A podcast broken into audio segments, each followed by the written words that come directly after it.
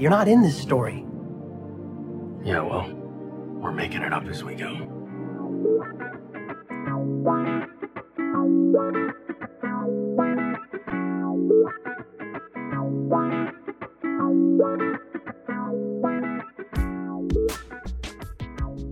Hello and welcome to Making It Up As We Go, a Destiel fan fiction anthology podcast.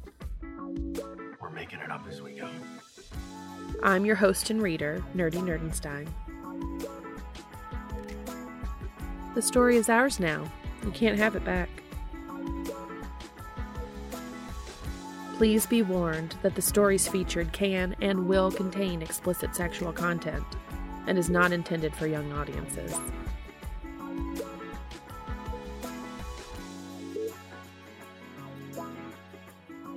Hello. Today I'll be reading Absolute Beginners by A. Hurston. The rating for this fic is explicit. The pertinent tags for this fic include marriage of convenience, fake or pretend relationship, alternate universe canon divergence, domestic fluff, BFFs to lovers.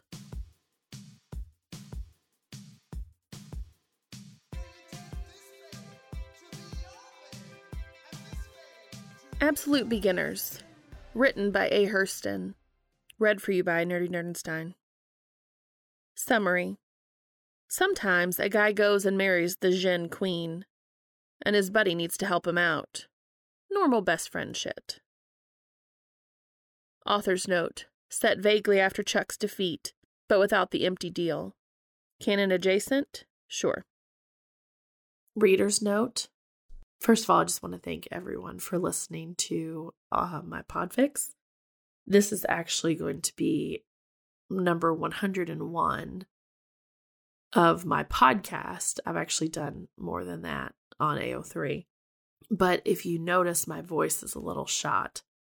And uh, this podfic was actually recorded in probably three different areas and at various levels of illness for me. Uh, so if it's a little inconsistent as far as the voices and the um, the area that like you can kind of tell I'm in a different location, I apologize for that. Uh, the last thing I want to do is kind of pull you out of the story by some of that extraneous stuff. But it is what it is, and I kind of just wanted to get the story recorded instead of just waiting.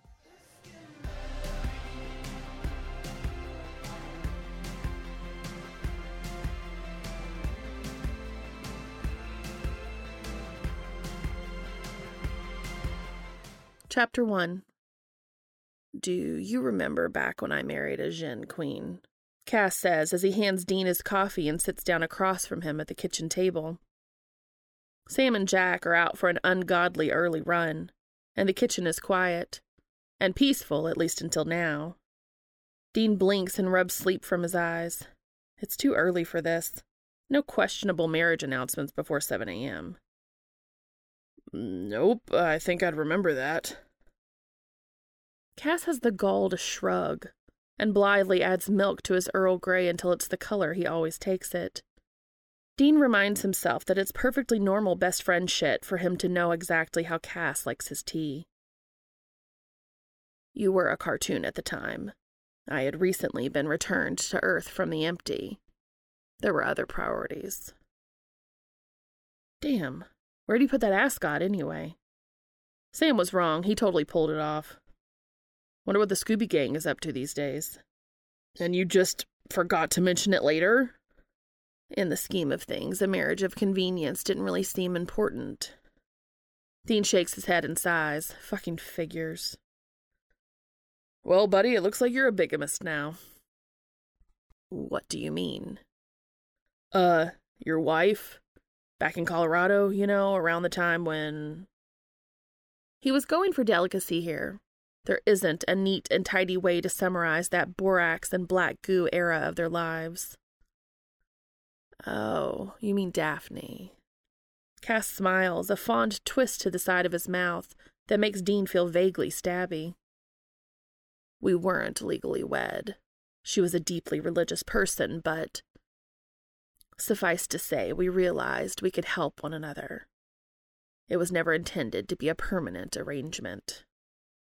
Dean is confused for a second, and then he thinks of those old timey Hollywood stars Cary Grant, Rock Hudson, and the documentaries on the History Channel he's watched at 2 a.m. in motel rooms along the I 80.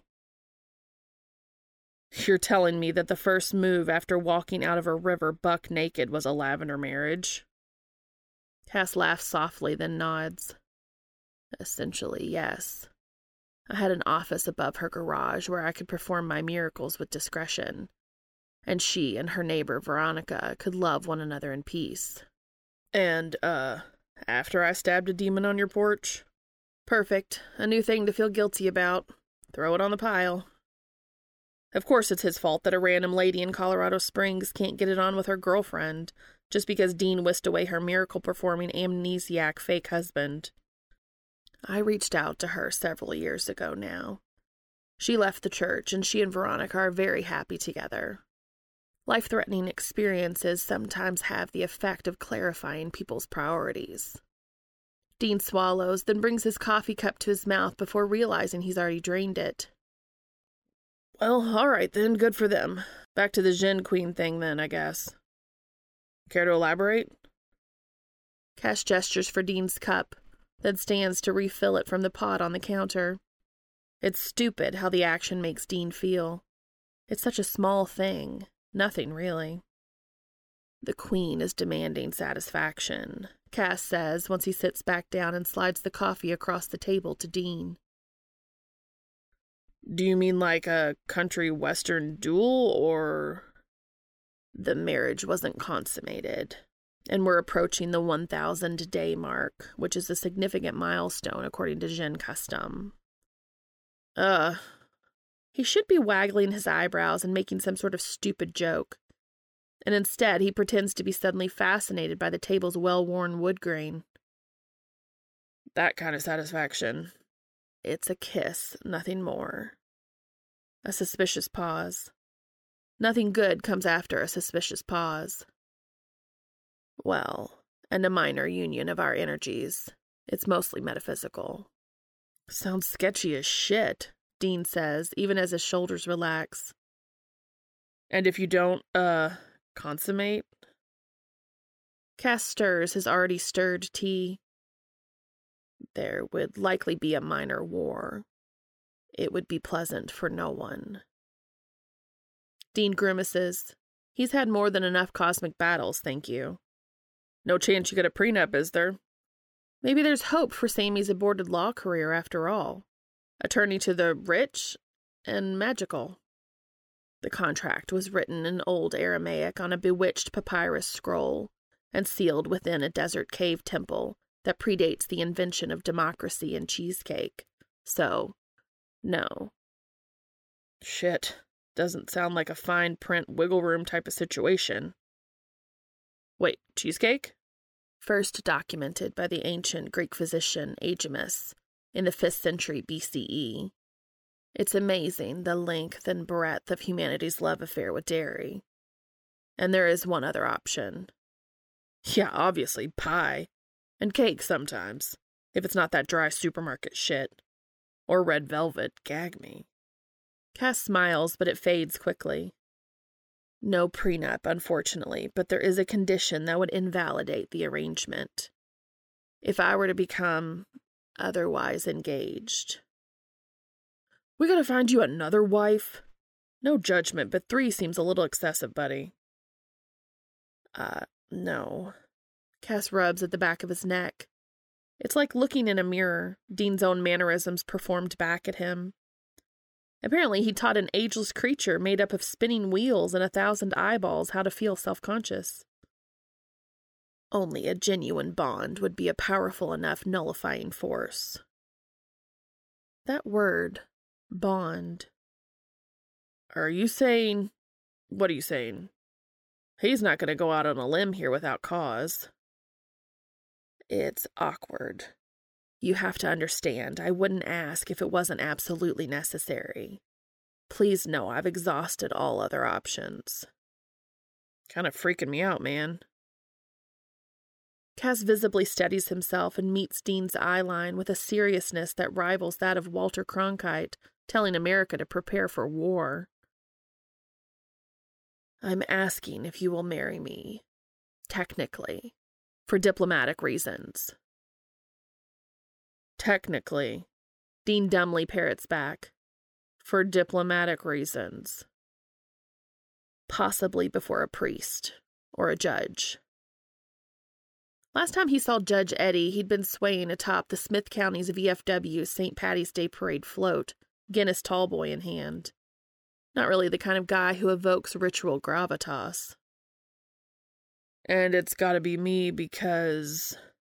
He's stalling now, of course he is.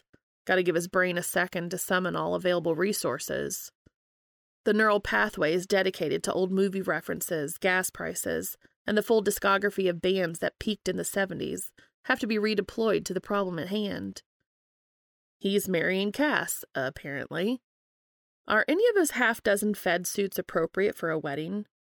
Do they need witnesses, other than whoever is already stuck in line outside the Smith County DMV window? Are you saying you think I should marry Sam instead? Cas asks. Dean's mind comes to a screeching halt like overheated brakes on bald tires. Hell no, you're not marrying Sam. Cas tips his head to the side, the asshole acting like he has the balls to be confused. Like the idea's obvious absurdity needs to be spelled out in embarrassingly plain English. Why not? Why not? I mean, come on, you know why. You you know. Just drop it, all right? Shit. When's the deadline? By the winter solstice. A quick check of the old mental calendar, then. That's in two weeks, dude. It didn't seem worth troubling you over ahead of time. Dean groans. New rule. You have to tell me when there's an impending war. Right away. Actually, that's not a new rule. That's always been the rule, and Cas takes a small velvet box out of the pocket of his robe and sets it on the table between them. So, is that a yes? So we got straight to the heart. And I was a coward and worse to my shame. I fell hard upon the weightless weeds, but wasted every day till you emerged in the park. Like some patron of Washington Square,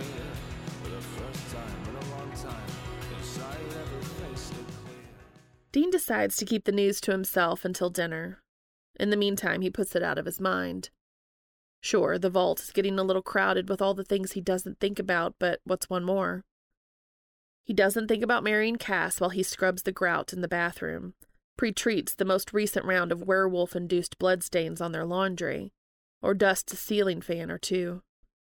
He doesn't think about it at all until Sam catches him baking. Cookies or bread? Sam asks, filling a glass with sparkling water at the soda stream that Jody got him for Christmas last year. Unflavored because he's a maniac. Biscuits, Sam nods seriously. You okay? Without answering, Dean pats out a rectangle of dough and gives it a precise envelope fold. He should have gone with sourdough instead.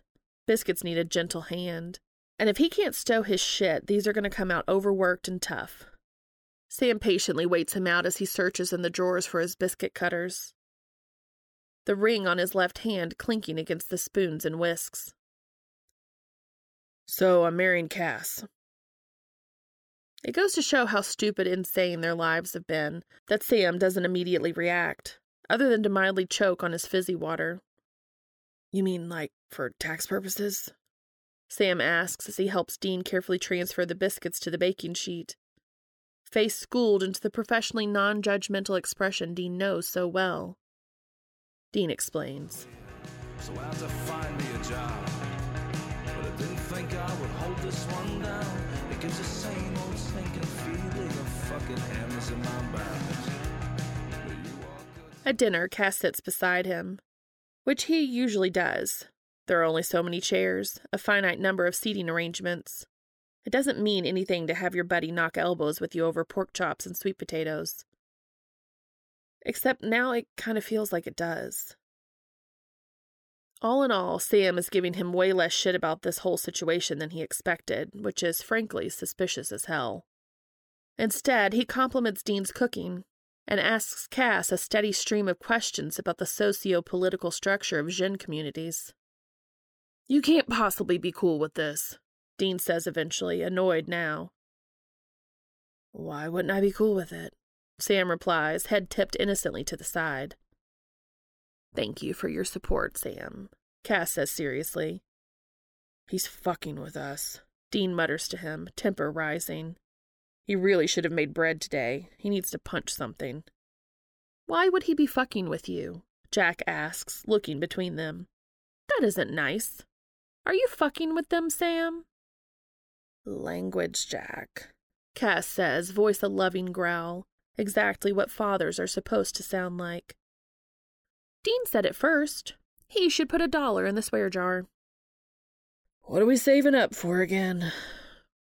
Dean asks with a weary sigh. They're going to need a bigger jar soon. At the rate Dean's headed, maybe one of those jumbo pickle jars full of jelly beans at the county fair. The ones where if you guess right, you win a $50 gift card to the bowling alley or whatever. We're saving up for petting zoo feed, Jack says with a Christmas morning smile. It's 50 cents per cup for the goats and ducks, a dollar each for apples and carrots for the donkey. Well then, shit damn fuck, Dean says, fishing in his jacket pocket for his billfold that he still keeps on him out of 40 years of habit. Does hell count? Given our line of work, it seems like it shouldn't, but whatever. Here's five bucks, kid. Cas flashes him a look, unbearably fond, and Dean's neck goes hot. So, guys, Sam says after clearing his throat, how's this thing gonna work? Will a Vegas drive through chapel do the trick? Sam asks. It, um, actually needs to be a bit more serious than that, Cas says. For authenticity, the Djinn may demand proof. Dean swallows around a too big bite of biscuit, throat gone tight. What, like actual vows, penguin suits, all that? You said a priest would work earlier. Are the Djinn too good for one of the strip's many fine Elvis impersonators or something? Will you kiss? Jack asks before Cas can answer. Dean can hear his own heartbeat in his ears. He keeps his eyes fixated on his plate, studying the whirls his fork has made through the sweet potatoes and lemon caper pan sauce. In the movies, there's always a kiss, what movies have you been watching? Dean asks, and his voice comes out sharper than he means it to. He's trying with the kid, he really is. Remember, we watched While You Were Sleeping last weekend? You said I needed to be introduced to the Sandra Bullock era. It seemed important. I like Bill Pullman, Cas says. Everybody likes Bill Pullman, Sam chimes in. Can you pass the salad?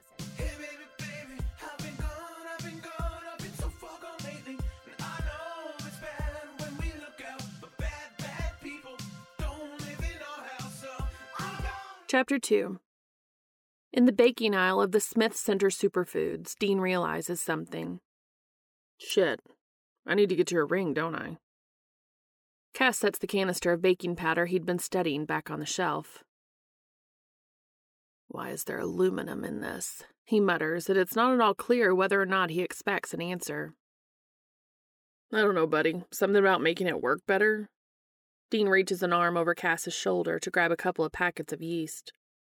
It's going to be focaccia week back at the bunker. So, a ring? It's harmless, but I'm sure it leaves a metallic aftertaste. And the option obviously exists to make the product without aluminum. Your species has a long history of considering certain food additives essential only to find better alternatives. And of course, aluminum isn't the same class as, say, arsenic in chocolate or plaster dust in milk, but. Dean shudders. Okay, that's just gross. We can spare the extra 88 cents for the Argo one then. No problem, but back to rings. Oh, since I was the one who proposed, as it were, you aren't required to give me a ring.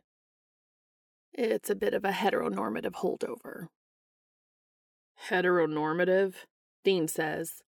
following behind Cas to the next aisle over. So, in this situation, I'm the. Never mind. Screw that, I'm giving you a ring. So, do you want it ahead of time, or. Cas pulls a tin of instant coffee off the shelf and smiles down at it like clearanced out pumpkin spice horseshit is something to smile at. During the ceremony should be just fine. Ceremony.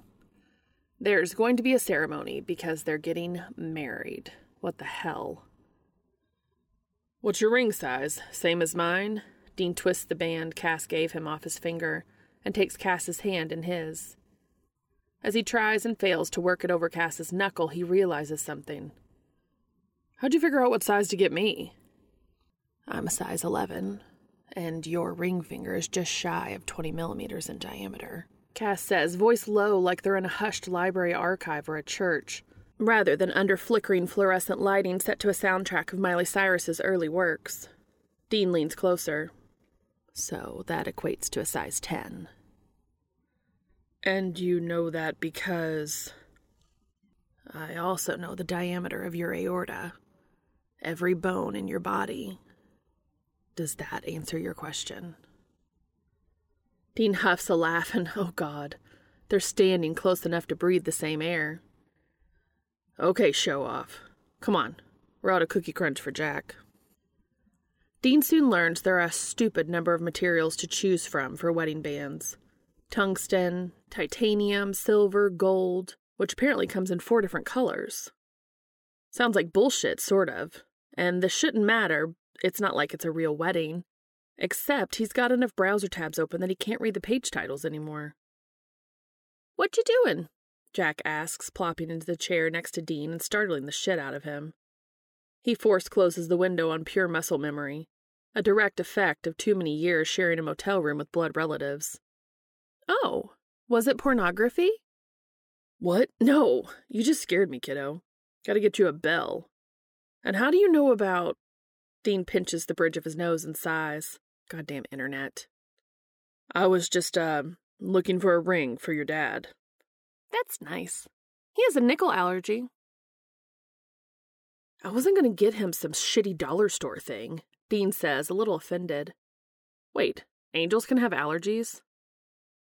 If their vessels did, yes. I'm actually allergic to cottonwood trees like my mother. Huh. Sorry about that, man. Jack shrugs, smile undimmed. Anyway, a hypoallergenic metal would probably be best. All right, we'll do. Thanks for the tip. Dean pats him on the shoulder and then opens the browser window again, navigating back to Etsy and the endless stream of identical silver white bands. No chance you know what he'd like design wise. Anything you get him, he'll love, Jack says with unbridled sincerity. As long as it doesn't give him a rash. There's a life lesson in there somewhere. Jack shuffles off, something about riding his bike into town for some sherbet. Make good choices, Dean calls out, but the truth is he's not worried. And isn't that something?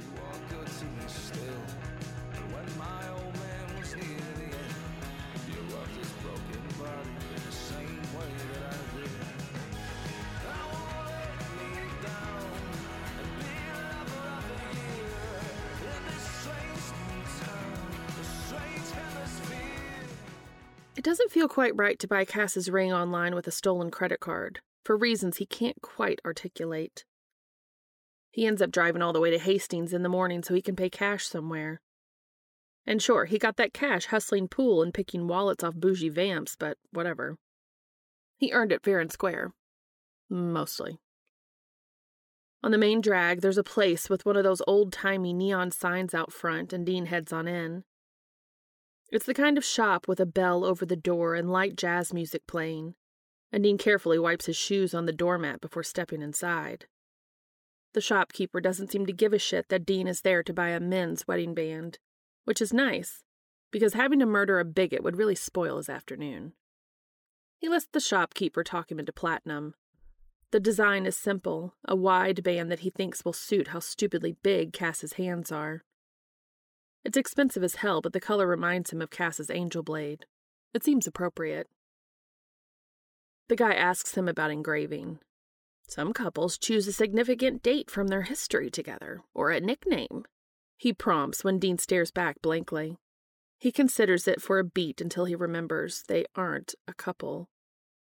They don't have significant dates, except they do. Or nicknames, except they definitely do. He demurs anyway and heads out to find some lunch while the ring gets sized. When he heads back home, he stashes the ring box in his sock drawer before anyone can ask him about it.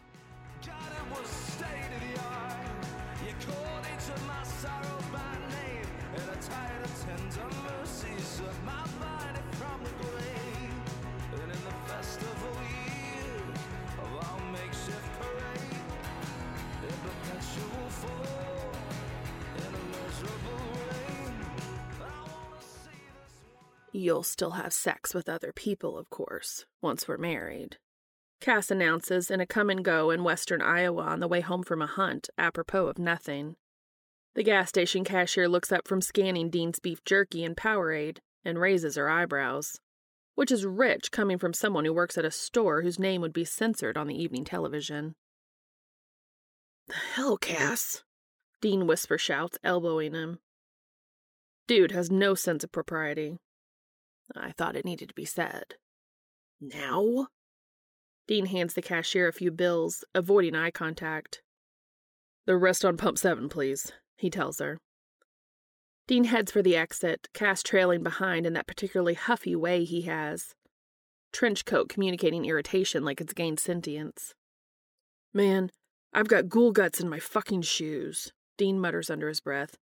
And you decide now is the time to break up monogamy. We can talk about it at home, I suppose. Sam and Jack aren't here, so I thought it would be a good time to discuss it. And it's not about monogamy. Dean squats down to remove the gas cap. It's not. Cas hands him the pump. Monogamy in its present day usage implies that we're already, or that we will be. Cas trails off, clearing his throat. And we don't. We won't. A metaphysical union of energies is what he'd called it. Right. Nothing else. Dean nods. Got it. Dean stands up and leans against the passenger side door. He crosses his ankles and stuffs his hands in his pockets as he watches the gas meter climb. It's easier than looking at the guy who he currently isn't sleeping with, and according to Cas, never will be. Damn, gas has really gone up. So you see why it wouldn't be an issue for you to be intimate with other people. Right, so we'll just be fully legally married, not to mention cosmically bonded or whatever, and I'll be the asshole with a wedding ring picking up chicks on the side. Cool. That'll do wonders for my reputation around town. Yeah, no thanks. The pump clicks and Dean brushes past Cas to return it to its holder. He might do a little mild stomping as he circles back around to the driver's side, but he's not nearly mad enough to disrespect Baby by slamming the door. When Cas gets in beside him, he seems pissed too, which doesn't make any goddamn sense. What do you mean, no thanks? What do you mean, no thanks? You didn't ask for any of this. Cas says, voice gone brittle. I'm the one who got you into this situation. It's my fault. There's no reason you should have to deprive yourself because of my mistake. The whole thing with the djinn happened because you went on that quest to get the holy whatever it was. Sure seemed important at the time. Dean says, then reverses out of the lot like they're being chased, cringing when the tires squeal a complaint. And, buddy, for the record, I've been depriving myself all on my own for years now. What on earth are you talking about? Cas snaps, bracing himself against the passenger side door as Dean makes a hard left turn for the highway on ramp. And yeah, it's embarrassing as hell admitting to a dry spell that's lasted longer than a one term president. But if his pride is already down the shitter, why not flush? Since you. Never mind. There was a funeral pyre, and then those months he can barely remember. They don't need to talk about it. It's none of your business, actually. It sort of is, as we're about to be married. God, fine. You already said you didn't want to fuck me, so what difference does it make that I haven't been with anybody since the last time you died? I didn't say I didn't want to. And what did you just say? Dean changes lanes and earns a blare from a semi's horn. So you do want to fuck me? Cas blanches. For God's sakes, pay attention to the road. And you didn't answer my question. What happened after I died? A whole lot of shit, that's what. Beer for breakfast, liquor for lunch, and two hours of sleep a night. Second verse, same as the first, minus the Leviathan. Is beside the point, Dean says instead of getting into all of that. Humor me. Since Lucifer. Since you died and came back, I just haven't felt like it, okay? Is that what you wanted to hear? Cas frowns. Of course not. Of course not. I'm sorry you haven't had the chance to get your needs met. That's nothing to be ashamed of. Dean sputters at the sympathy. It's not that I hadn't had the chance. I've had plenty of chances. It's just, like I said, I haven't felt like it. Cas finishes quietly. Dean drives. In his mind, he flips through the Rolodex of other things they could talk about the weather, the 2022 midterms, parasitic tapeworms, anything. So you want to sleep with me? He says instead, his vocal cords apparently engaging in an all out mutiny. Cas gulps, audible even over the hum of the highway around them. I didn't say that. You sure as shit didn't contradict it either. That's because lying is a sin, Dean, and I don't want to lie. He says, sounding like a brattier, buttoned up version of himself. Obviously, I want to be close to you. I always have. Dean huffs and fights back a blush. There's being close, and there's being close. Big difference. I don't know what that means. And this is exactly why I didn't want to talk about my desires with you. I knew it would complicate things and that you'd overreact. Come on, you're the one who told all of Council Bluffs how I'm gonna fuck other people behind your back. You started it. It wouldn't be behind my back, it would be with my fully informed consent. I know what I'm getting myself into marrying you. I'm not naive. I'm fully aware that you don't, that, that you can't. Cas groans, cutting himself off. It clicks finally what Cas is dancing around. Dean turns on his blinker to take the next exit. Finish that sentence. Sure, this isn't exactly how he pictured this conversation going, but whatever. In for a penny, in for an impromptu coming out. What do you know I won't do? Can't do? Whatever. Cas stares resolutely out the window as Dean parks the car in front of a boarded up cracker barrel. Once the car is turned off, Cas fixes him with possibly the saddest, most resigned expression that Dean has ever seen cross his face, which is saying something. You don't like men, Dean. Not true.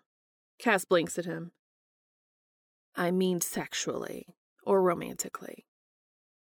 Dean sighs. Like I said, not true. Excuse me? You're excused for making assumptions. Dean's being an asshole now, he knows that. It's the only thing getting him through this.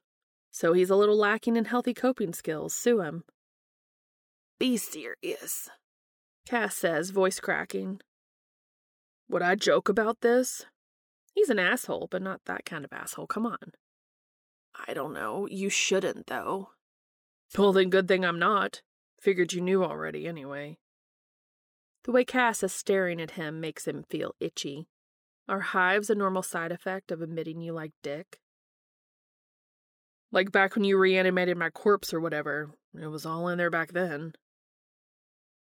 Surprisingly, I couldn't decode your sexual orientation from the patterns of your blood vessels. I said I knew your ring size, not the things that make you feel things. Uh huh. Okay. So now you know. They lapse into silence. The winter wind slides through the gaps in the Impala's exterior, and Dean wishes he'd left the heat on. He starts the car when it gets cold enough to see their breath.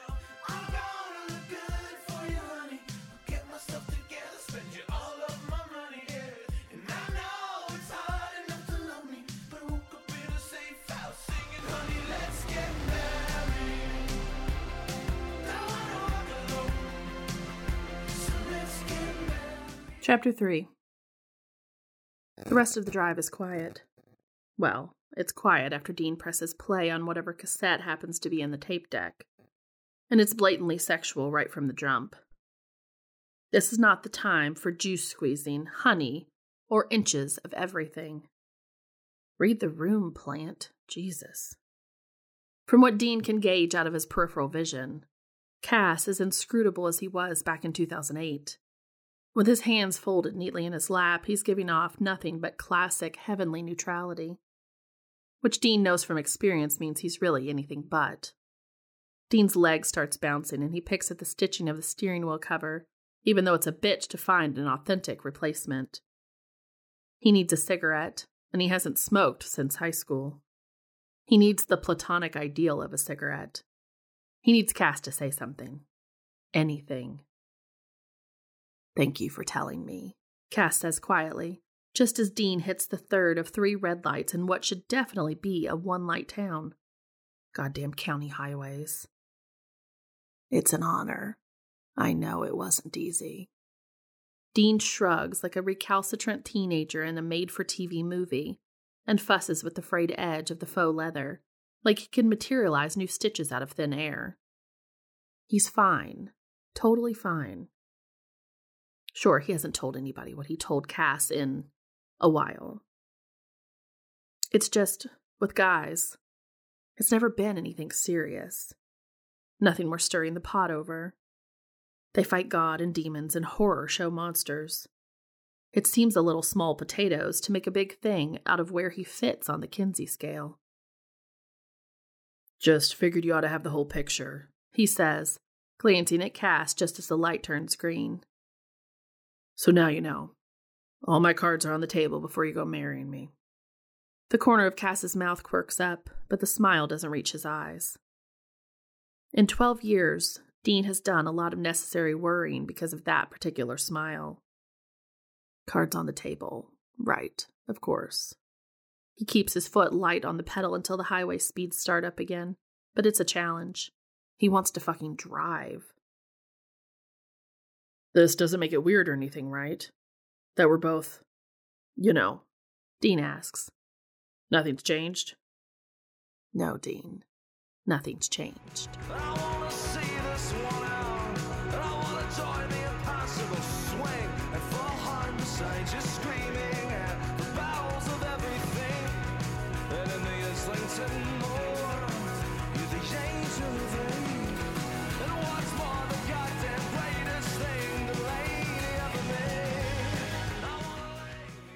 When they get back to the bunker, there's something waiting for them on the war room table.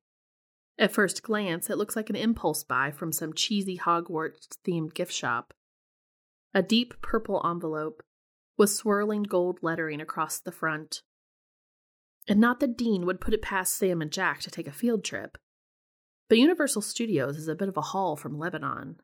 Dean drops his bag and picks it up, and a sprinkle of iridescent glitter flutters to the floor. Great. He's going to be sweeping that shit up for weeks. Glitter, the herpes of the craft world. When he tries to read what's written on the envelope, the letters seem to shift and twist in resistance. Not that Dean can read whatever language this is written in, anyway. Sam, Dean calls out, and sure, he could have sent a text, but why bother when you live in a concrete box with perfect acoustics? Ah, I see my notification was received. Cas says when he spots the letter in Dean's hand. He's shrugged off his jacket and rolled up his sleeves, like this is a place he actually lives. It's a good look on him. Dean should get him some slippers to really complete the picture. Nothing says I'm home like a pair of slippers. Who knows, maybe there's even an extra robe lying around. I was wondering when the Djinn Council would reply. Dean hands the letter over to him, and rubs his glitter contaminated fingers on his jeans. Knowing his luck, the stuff probably causes hair loss in a case of the clap. Wait, I missed something. When did you contact the Djinn? Sam bounds around the corner right on cue. Hey guys.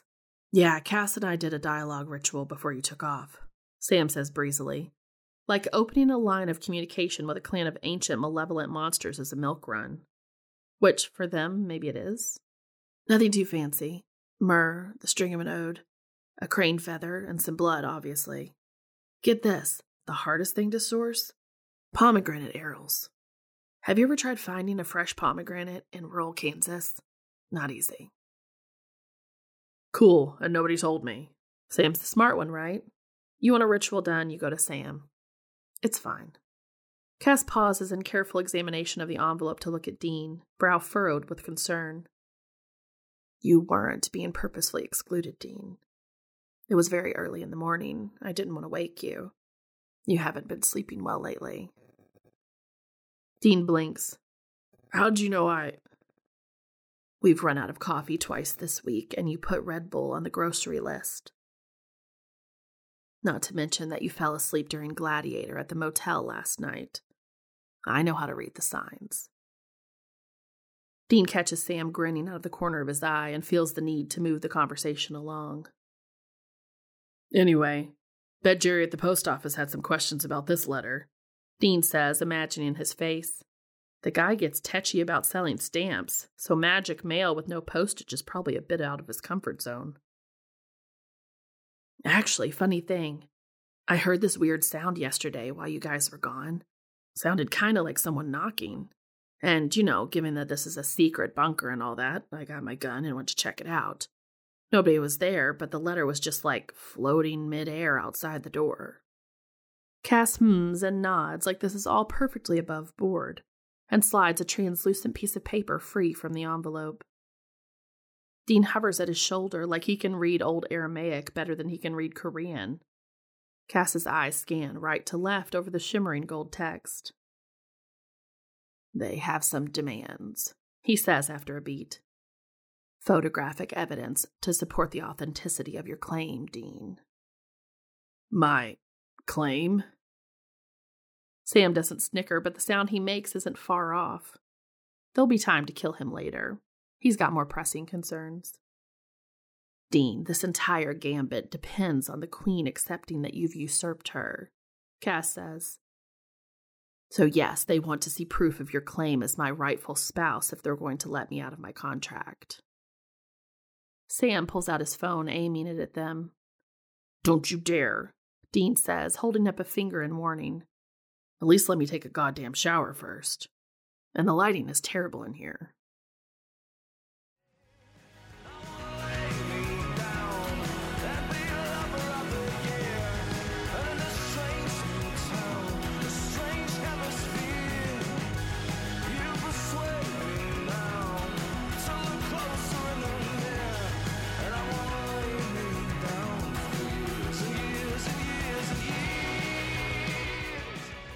With what must be every shirt in his closet spread out on his bed, Dean evaluates his options. Is this really all he's got? Not a single sweater in the mix. Instead, it's a sea of flannel and band shirts with holes in the armpits that he's used to impersonate every flavor of law enforcement for the past decade and a half. His one good Henley is in the wash, and there's nothing left that even whispers engagement photo. As he's considering swallowing his pride and borrowing something from Sam, there's a quiet tap on the door. Yeah, come in, Dean says without turning around.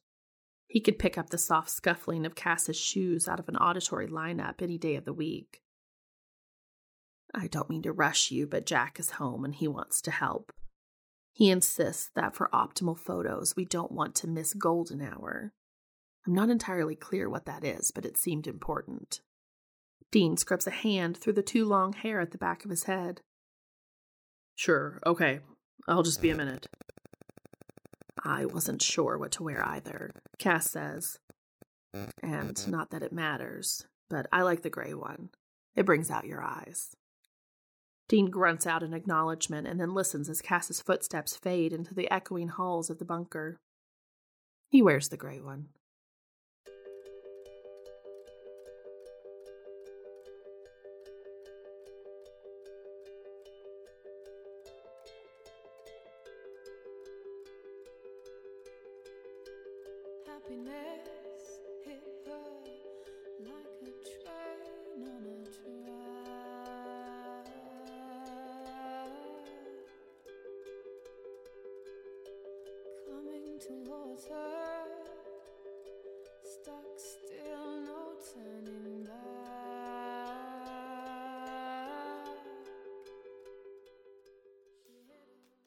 Up on the roof, Dean sees what Jack meant about golden hour.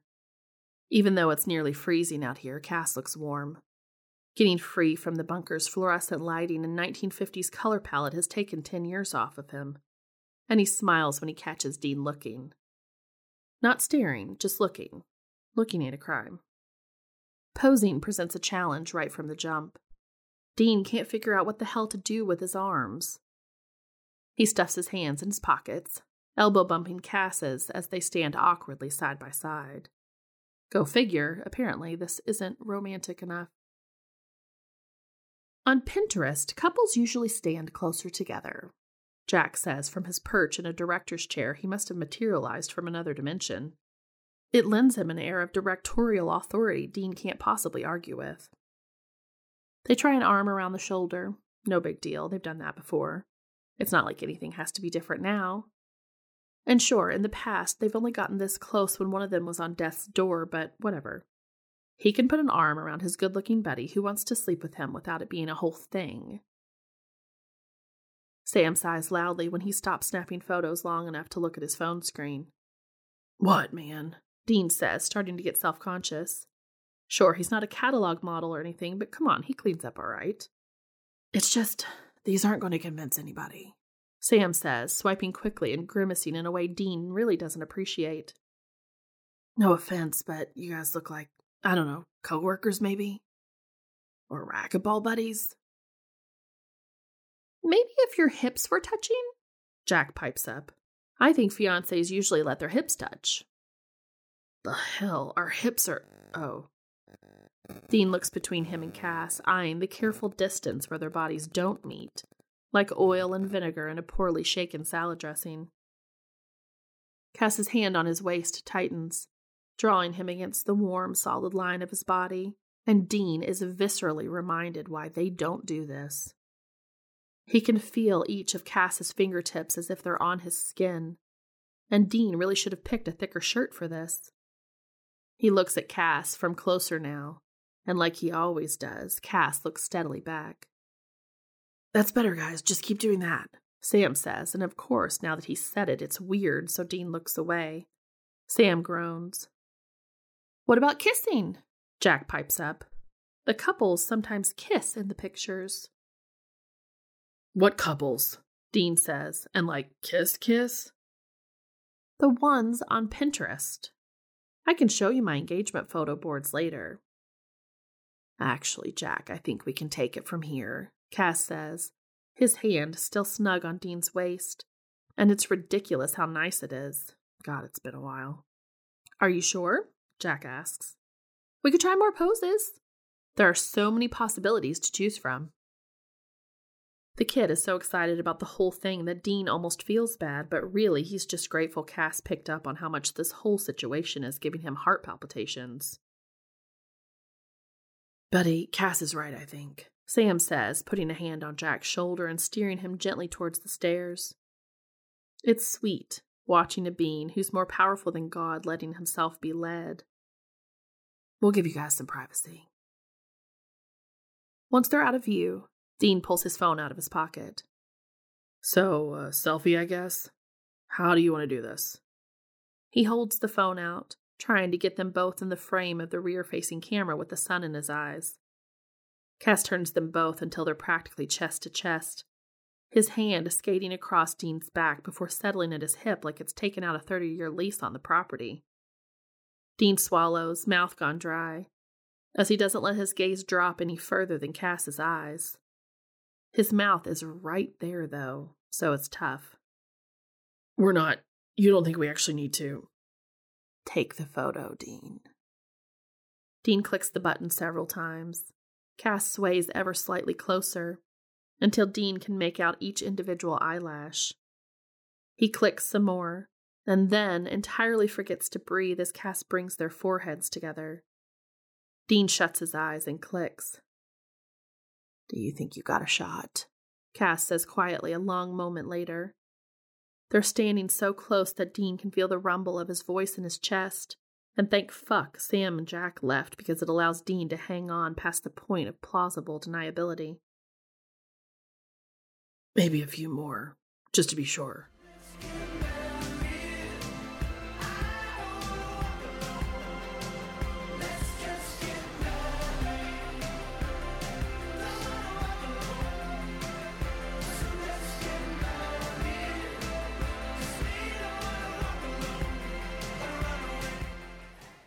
Chapter 4 The nearest suit shop with a decent in store selection is nearly an hour away. So Dean bribes Sam with the promise of boba tea and the control of the stereo to come along. There isn't exactly time for a tailor, so he's going to have to make do with something off the rack. He'd have taken Cas instead, but he and Jack are headed into town for haircuts at the barber shop that has the best selection of gumball machines across the Great Plains, leaving Dean to cope with mid aughts indie rock all on his own. Sam looks at him weird for the first 10 or 20 miles before he finally opens his mouth. Man, what are you doing? What, with the suit? I was thinking maybe gray. Can't go wrong with a classic. No, I mean the whole thing. The wedding, being married. How's all of it going to work? Like, I need to know if you're getting an annulment in a month or if I'm buying you a toaster from your registry. What the hell is going on? What are you talking about? I thought you were cool with all this. I was cool with it, but then you guys went and. A complicated hand gesture follows that even decades of siblinghood can't translate. We what?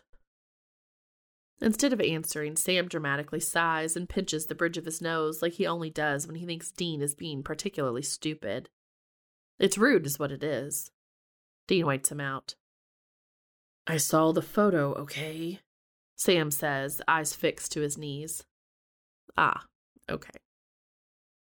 The one where we're. It's a damn good photo, with the sun setting behind them and their profiles looking all cinematic and shit. Super romantic. They aced the assignment. Sam's still not looking at him, though, like Dean's the one being weird right now. Yes, that one. I had to help Cas use the printer. Apparently, the Djinn don't have email. And? Also, side note, we have a printer? When did that happen?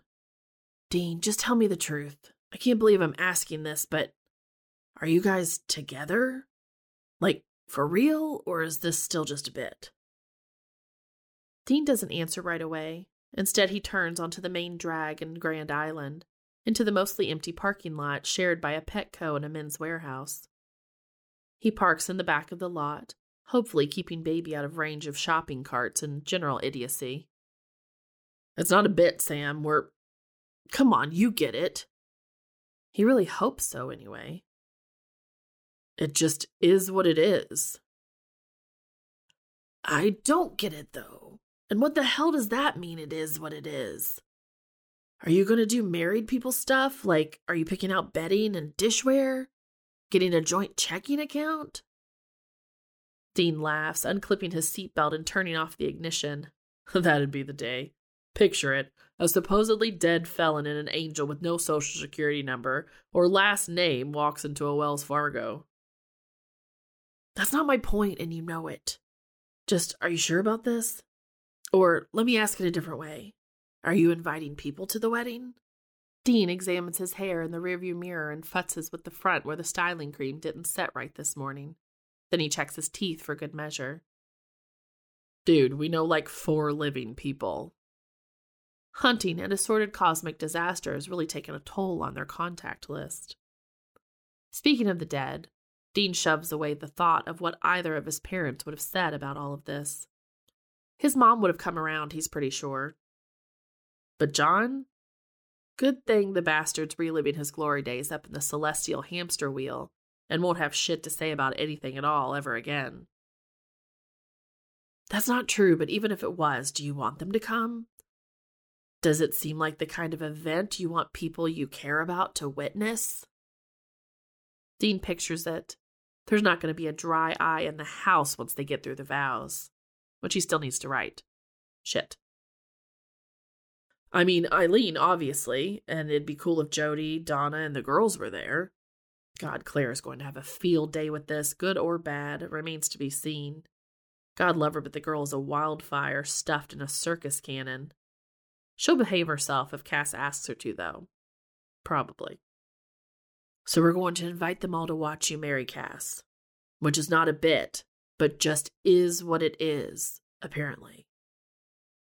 See, I knew you'd catch up, Dean says, getting out of the car and making a beeline for the shop with Sam trailing along behind. The sound of his purposefully heavy footfalls on the pavement let Dean know he's still being weird. The lady folding ties at the checkout counter asks them if they need any help. Dean demurs and heads for the racks at the back of the store where the sale stuff is. He tabs through the selection of old man three button suit sets as Sam pretends to study a display of pocket squares, when Dean knows he's really on his phone gossiping. Eileen says she'll be there. She sends her congratulations. Tell her thanks for me. It's nice that he knows at least one person who can be normal about this. Polyester, polyester, red crushed velvet, white linen. He's about to give up when he comes to the only suit in the row that doesn't look like it's intended for either an octogenarian or a high school junior. His size in a soft, deep blue wool. It's a nice color. Kind of reminds him of something. He grabs a shirt and a tie to complete the ensemble. Sam sets up shop on a well worn bench outside the row of dressing rooms as Dean tries it all on. Even though his shoes are scuffed to shit, the mirror is warped, and the jacket sleeves are a little long, the look still works. She also says that Cas is too good for you. Sam calls from the other side of the curtain as Dean battles with the bow tie. It's been a minute since he's had the occasion. Man, don't I know it, he replies distractedly, while he watches a quick YouTube tutorial on mute. The bow comes out a little akimbo, but it's good enough for now. He pulls back the curtain so he can check his ass in the three way mirror. Looking good, he says to his own reflection, checking his angles. Silence from his audience of one in the cheap seats. Come on, man, throw me a bone. Sam looks up briefly from his phone and gives him a half assed thumbs up. Jody says she has some, uh, follow up questions for you. Says to call her right away when we get home. Dean winces, so he's in for a grilling, which he should have expected. Jody's love language is interrogation, after all. He buys the suit. Then, feeling magnanimous, he only mocks Sam's horrible choice in boba tea flavor for half the trip home. Who orders strawberry milk when taro or lychee are right there, honestly?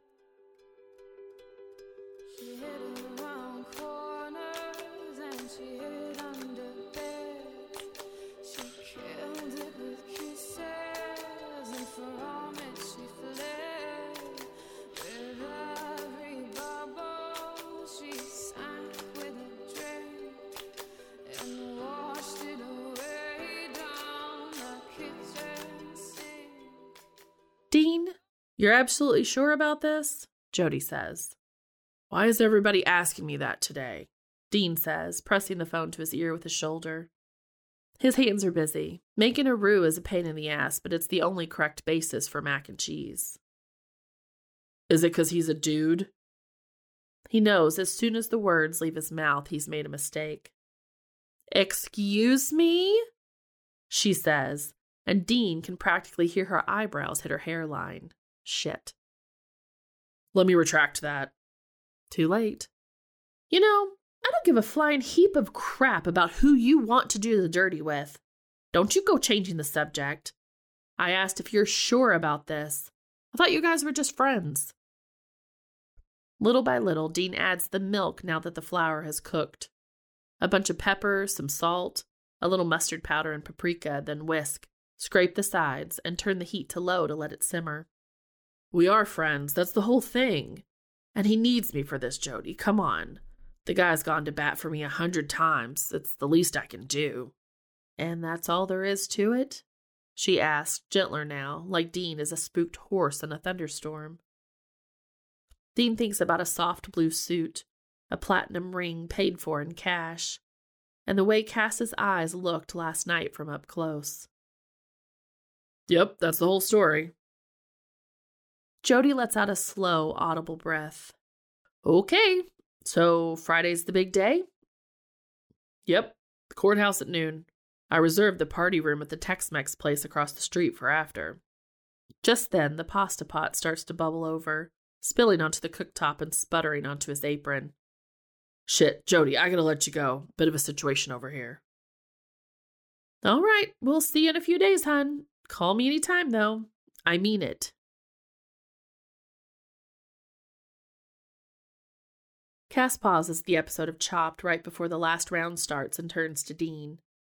Their knees are touching now underneath the blanket, which is no big deal. So many things are no big deal. Why can't everyone else understand that? There's something I wanted to talk to you about, Cass says. It should only take a minute. Then we can get back to the program. I'm very invested in how the chefs will use sauerkraut in their desserts. No problem. Shoot, buddy. It's about the marriage rites. Dean grabs another handful of popcorn. Oh, yeah, a kiss and some hocus pocus, right? Yes, that's one way of putting it. Our energies, most of my grace will be consumed in the ritual to unite them, and a small portion will flow into you, creating an equilibrium. Uh, Dean sits back on the sofa, pulling a knee up to his chest. How much are we talking about? Enough that I'll become human, or mostly human anyway. Dean inhales sharply. Shit, and you're okay with that? Cass smiles, and it looks sincere. Not at all like he's trading away everything that he is to be stuck forever here with Dean. I am. It'll be different this time around. I won't be alone. Yeah, you've got that right. Understatement of the year. Dean will be damned if he lets Cass get a paper cut for the rest of his life. And no, he doesn't want to examine that feeling. So, will inhaling your god juice do anything to me? If you say I'm going to grow wings, I swear. No, no, at least I don't think so. This hasn't exactly been attempted before. Probably just a minor enhancement to your senses. Some of your soul's energy will also enter me. Man, flowing and entering? Are we sure we want other people around for this? He rubs at the back of his neck and clears his throat. It all sounds a little, well, horny. The exchange happens during the kiss. From the outside, it shouldn't look any different than a typical human wedding. But speaking of other people, the Djinn are sending an emissary to serve as an official witness a human. What, liaison to monsters is a job? Apparently so. Her name is Brenda. She's an accountant from Tucson. Apparently, her work with the Djinn community is on a remote, ad hoc basis. Huh. Sweet gig if you can get it, I guess. So, do we need to, uh. He makes the universal symbol of ganking, a finger across the throat. No, we don't need to kill her, Cass says seriously. She specifically mentioned that she doesn't facilitate violence, only cross species diplomacy. That's a relief. Not very romantic to bury a body before cutting the cake. Cass looks at him strangely. I suppose not. The moment stretches. She's required to observe the wedding itself and to make an assessment of our behavior's authenticity for another day or two more. Dean thinks of medieval bedding ceremonies, a crowd waiting around a curtained bed. How closely is she going to be, um, observing us? I made a reservation at the Buckshot Inn. If we're seen entering and leaving together, that should be enough. It isn't difficult for me to act like I care deeply for you, because I do. The thing is, he hasn't actually heard that from too many people. He's going to try to not be weird about it. Me too, obviously. Cass smiles and the room gets brighter. He unpauses the show and Dean settles back into the couch. If he leans against Cass's shoulder a little, who's going to know? He's about to marry someone who cares deeply for him. He's allowed.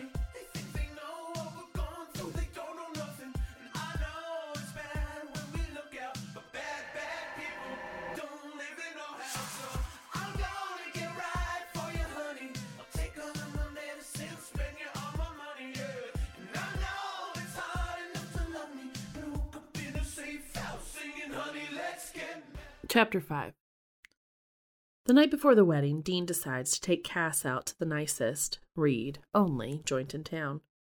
Sam had offered to throw them whatever passes for a bachelor party around here, but Dean had passed. He doesn't need all that. And anyway, on Thursdays, Lenny's bar has tater tots and pickle chips for only two bucks a pop. And who can pass up that kind of a bargain? he and Cass get a bucket of beers and a pile of fried deliciousness to split, and pick a booth shoved into the back corner by the broken jukebox. Say, I was thinking, Dean says as he watches Cass evaluate the relative merits of blue cheese versus ranch dipping sauce. What type of kiss should we do tomorrow? Cass pauses in his condiment deliberations. What are our options? Dean swirls a tater tot through ketchup. You know, there's the kind of kiss you do in church, or the kind you do in a dive bar bathroom stall. those are fun. Or they're those awkward first kisses and old married couple kisses. Kisses where you're trying to get somewhere, and other ones where the kiss itself is the whole end game. I have to admit, I'm not the most well versed in the distinctions. It's okay, let me explain. Dean says, giving himself a pat on the back for his generosity.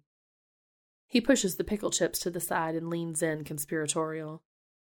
Not to brag, but I am kind of an expert. Professor Emeritus at the School of Sucking Face. Cass smiles, fond. I wasn't aware that that renowned institution gave out diplomas. Only to the best and brightest, the creme de la kissing creme. Then, by all means, share your wisdom. Teach me. And that, that's a little hot. He's not going to lie. All right, all right, twist my arm. Let's cover the basics. For instance, most people would probably tell you that open mouth versus closed is the determining factor. Oh? Dean holds up a finger. But hang on. Making out is great, don't get me wrong. Lips and tongues and all that. For a truly great kiss, it also has to do with the hands. The hands are critical. I see. Cass pauses and sips his beer. His mouth looks nice as he does it, fitted to the lip of the bottle. So, what should the hands do in the best type of kiss? So many options. Hands on the sides of their face, cupping their jaw. You can run a thumb over their cheekbone then, too. Good stuff. That shit's romance 101. Same with fingers in the hair, or one hand on their waist and the other hand on the back of their neck. That's sexier, a little possessive. A lot of people are into that. Are you into that? Cass asks, air quotes included. Dean huffs, grinning. I'm into everything. He considers thinking of his greatest hits. There's been a lot of bangers. Hands on their hips or their ass, tugging them closer. That's good too. Or on their back, a little scratching if it fits the mood. Cass takes a long pull of his beer, and Dean watches his throat work because he's a red blooded American man. And you like all of these options equally? Cass asks seriously, like he'll be quizzed on it later. No preferences one way or another. Hard to say. Different times, different places call for different types of kisses, Dean says with a shrug. It's important to read the room and get a sense of the vibe. The vibe, of course. So, how would you kiss me here, in this particular room? I, I thought we were talking about tomorrow. Indulge me. Consider it an applied learning exercise. Dean swallows, and it plays out in his mind the lean, the breath right before the kiss. If this was a date and it was going good and the moment was right, I guess I'd I'd ask if you wanted to get out of here. I'd say yes, Cass says quickly. And then what? Dean exhales slowly through his nose and stares at the neon Coors Light sign on the wall just above Cass's right shoulder. Then I'd probably do something stupid like get you up against the wall next to the dumpster outside and kiss you dirty enough to risk getting arrested. Cass inhales sharply. And you deserve better than that. I do, Cass says, head tipped to the side. Maybe I want to be kissed next to a dumpster. Dean laughs, raising his hands. All right, all right, to each their own. To be clear, I want to be kissed by you next to a dumpster. It's not a general preference. You want, Dean says, mouth gone dry. He points at himself like an idiot, but he's never claimed to be anything else. Cass just nods. Like, now? Here? You don't want to wait for tomorrow? Cass just looks at him with unmistakable intent. Okay, I'm just gonna. I'm gonna pay the tab and get a to go box. Dean forgets the to go box and over tips at the register. This isn't a great time for math. Cass is waiting for him at the door. Outside, Dean grabs his hand and leads him past a group of smokers huddled under the streetlight, then into the alley where it's quiet. It's cold as fuck out here, but something tells him this isn't going to matter for long. Dean cups his cold hands together and blows into them. So, we're just gonna. Cass reaches a hand forward, curling it around the back of Dean's neck to gently pull him closer. His broad palm feels like the best kind of possession, like Dean is his to keep. It turns out, being kept might be all Dean's ever wanted. Is this correct? Cass asks, breath fogging between them. Yeah, buddy, you're doing great. Cass tucks his other hand inside Dean's jacket where he's left it open, settling it against Dean's hip. He takes a step closer, steering Dean backwards until he feels the press of the cold cement block wall at his back. Something's missing, Cass murmurs, and Dean holds his breath with fist clenched in Cass's coat. You said there would be a dumpster. Dean laughs, dropping his forehead to Cass's shoulder. His nerves fizzle out like firecrackers in wet grass because Cass is still Cass, and there's something so goddamn reassuring in that. What? Not enough ambiance for you? I think the dumpster is around the corner. As it turns out, I don't give a damn about ambiance, Cass says, staring at his mouth. The moment stretches, seconds expanding. Go for it, Dean says, and he barely recognizes the voice that comes out of his mouth. I want you to. And then Dean is being kissed. Thoroughly kissed. He knew it'd be good. How could it be anything else? He feels like gravity has lessened its grip, helium in his veins as he gets Cass's tongue in his mouth. For Dean's part, he's trying to climb inside Cass's clothes, under his skin, to be absorbed entirely would be just fine. Some amount of time later, Dean pulls back, breathless. You lying son of a bitch, he rasps, acting like you need my help. Cass just hums and noses his collar to the side so he can suck at the skin there, fingertips digging into Dean's back. Shit, you could teach a seminar, lead workshops. God, yes, that's Christ, that's it. It's good, the kind of good that, in his experience, only happens to other people. It's a whole new experience being kissed by someone who knows him as well as Cass knows him. There's no discernible reason why a thorough grasp of his shitty childhood and favorite Western should make a kiss this good, but it does. We're getting married. Dean slurs with his eyes shut tight and his hands up the back of Cass's shirt, greedy for warm skin. He's stone cold sober, but swaying on his feet, drunk on oxytocin and the thrill of finally not pulling his punches when it comes to touching Cass. Oh my god. Cass hums, kissing up the side of his neck until he takes his face in both hands, cradling. He's pulled into another kiss, and the building ebb and flow of it has Dean overheating like he's 16 instead of 40, fumbling with Cass's belt buckle before he realizes what he's doing. Cass stills his hand with a touch to his wrist, and when Dean looks up, he's breathing hard, eyes wide and wild. Is it. is this okay? Dean asks, going from blissed out to worried in two seconds flat. Too much? Did I fuck it up? No, no. There's just something I need to tell you. Maybe I should have mentioned earlier. Dean's stomach drops, and he regrets the pickle chips from earlier along with basically every decision he's ever made in his life. Cass takes a fraction of a step backward, putting frigid air between them. It's about something you said. Dean racks his brain, sifting through the cotton candy fog that evidently comes with kissing your best friend. It was probably nothing, right? I've said a lot of stupid shit over the years. The other day, you said you were putting all your cards on the table. Full disclosure before we go ahead with this. Yeah? Cass's expression takes on a familiar battlefield look Dean would rather never see again. I think I should do the same. Dean laughs nervously. I'm getting wings, aren't I? Knew I wasn't coming out the other side of this normal. Cass shakes his head. I said before that marrying you would only work to break my contract with the Djinn if the bond between us was strong. I may have understated things. So marrying me won't do the trick? What do I have to do, man? Tell me, come on. Whatever it takes, we'll get you out of this deal. I ain't losing you to some monster who read one too many Harlequins or whatever. Cass smiles, but there's an ache to it. I appreciate that.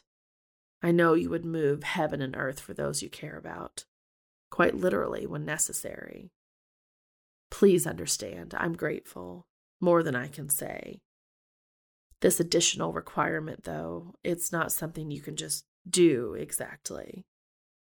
It's more of a state of being. And it doesn't need to be reciprocated, so the marriage ritual will still work. That I'm sure of. What the hell are you talking about, man? Throw me a bone. What's this extra requirement? Cass tips his head up at the dark sky like he's searching for a version of God who never existed. Then he looks at Dean again. The same look he's leveled at him a thousand times, ten thousand. It has a weight to it, a tidal pull. Love, Dean. Specifically, the state of being in love. And I am with you. Run that one past me again? He misheard. He hallucinated. He astral projected. There's no way.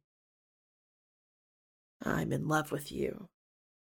The reason the marriage will break the contract is because I'm in love with you, and have been for some time now. For how long? Oh, my friend, Cass says with a laugh that sounds halfway to a sob. So very long. The whole time, of course. Okay, all right. Dean pinches the bridge of his nose squeezing his eyes shut as 12 years' worth of memories rewrite themselves in a mad scramble across his brain. And you're telling me this now? Well, I hadn't planned to tell you at all, Cass says plainly. I'm very sorry that it's come to this. What? You're sorry you love me? I mean, fair, but come on. Oh, no, not at all. Of course not. Loving you has been the best part of my life. I wouldn't change it for anything. Then what the hell are you sorry for? Cass tilts his head. Are we fighting? You're upset. Hell yeah, I'm upset. You've been in love with me since I crawled out of a grave, and you didn't say anything until the day before our wedding? Well, I did say some things at various points in time, just not that particular configuration of words. Dean closes the distance between them, shoving at Cass's chest. Cass lets himself be pushed a step backward, then another until it's Dean who has Cass pressed against a wall. You should have told me. You weren't going to tell me? Ever? You were just going to take that little piece of information to the grave? What would burdening you with my feelings have accomplished? Cass says with a manufactured calm, his chest rising and falling quickly under Dean's hands like he needs the extra oxygen. I thought through every possible scenario a million times. The resulting awkwardness, the strain in our friendship, or worse, losing you entirely. Besides, like I said, how I feel satisfies the ritual. Nothing is required of you. Nothing is required of me. What the hell? Wait a goddamn second. You think I don't reciprocate? I already told you, you're my best friend. And I appreciate that, but Dean, the way I love you, it's not exactly within the bounds of friendship, and it's perfectly okay that you don't feel the same. Your friendship is more than I deserve. Bullshit. And stop telling me how to feel. You aren't getting it. I bought you a ring. I paid cash. You didn't have to do that. It's platinum since you're allergic to nickel. That was considerate. Thank you. And I know how you take your tea. And which Beyonce album is your favorite? And every time you've left, it's fucked me up. What are you saying? I'm saying I love you too, I guess. Now that he's said it, it's suddenly obvious a law of nature. You guess? Cass says, with eyebrows raised and the hesitant beginnings of a smile. Yeah. You're still yelling. This doesn't seem like something people usually yell about. I'm mad. Fucking furious. I see. And just to confirm, when you say I'm your best friend, you mean that I love you, in love with you, or whatever. But you think I don't love you the way you apparently love me, and I do, Cass, I do. Seriously, what else do I have to. Oh, for heaven's sake, Cass says and kisses him. It's the kind of kiss a person doesn't recover from. Dean gets his hands in Cass's hair and he pours everything into the kiss. All the fury, all the loss, all the times and all the ways he's wanted Cass and not had him. He has him now. No point in holding back. Their hips slot together and he's got Cass's dick riding against his thigh. And that's the moment the rattle of bottles and cans announces that the bartender has decided to bring out the trash. Hey, uh, fellas, he says, clearing his throat awkwardly. He's got to be new at this, because there's no way what they're doing would make even the top 100 most graphic things that have happened in this alley. You can't do this here, okay? No offense or nothing. Dean releases his grip on Cass's hips and holds up his hand. Then taken, we were just headed out, weren't we? Cass nods, eyes blank and unfocused, wonderstruck even. Dean did that all on his own. The bartender skirts around them toward the back of the building, hoisting the garbage bag from step to noisy step. What happens now? Cass says once the bartender is out of sight around the corner. I don't want to presume. Dean toes the gravel with his boot and fiddles with the buttons of Cass's coat. He can't stop goddamn smiling. Presume. Didn't you say we got a motel for tomorrow night? How about we check in a little early? Cass takes in a sharp breath, looking at him hungrily. Like now. Yes, please.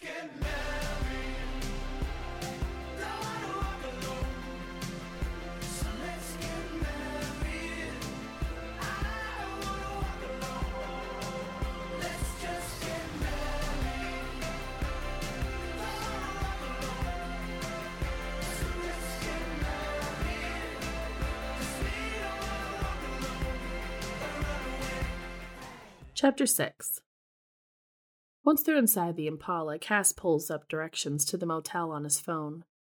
21 minutes. But that's so far, Dean groans, eyeing Cass and then the back seat in an obvious unspoken question.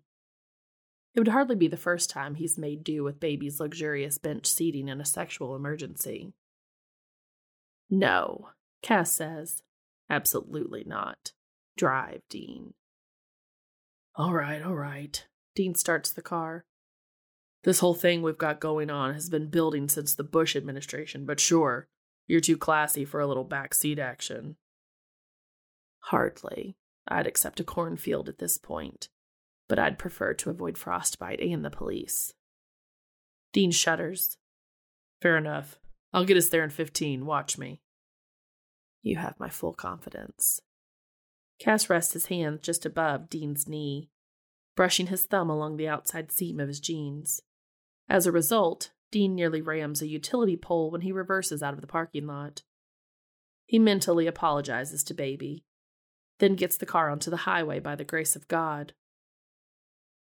When Cass's palm slides up to mid thigh, though, he's ready to insist on the merits of a cornfield.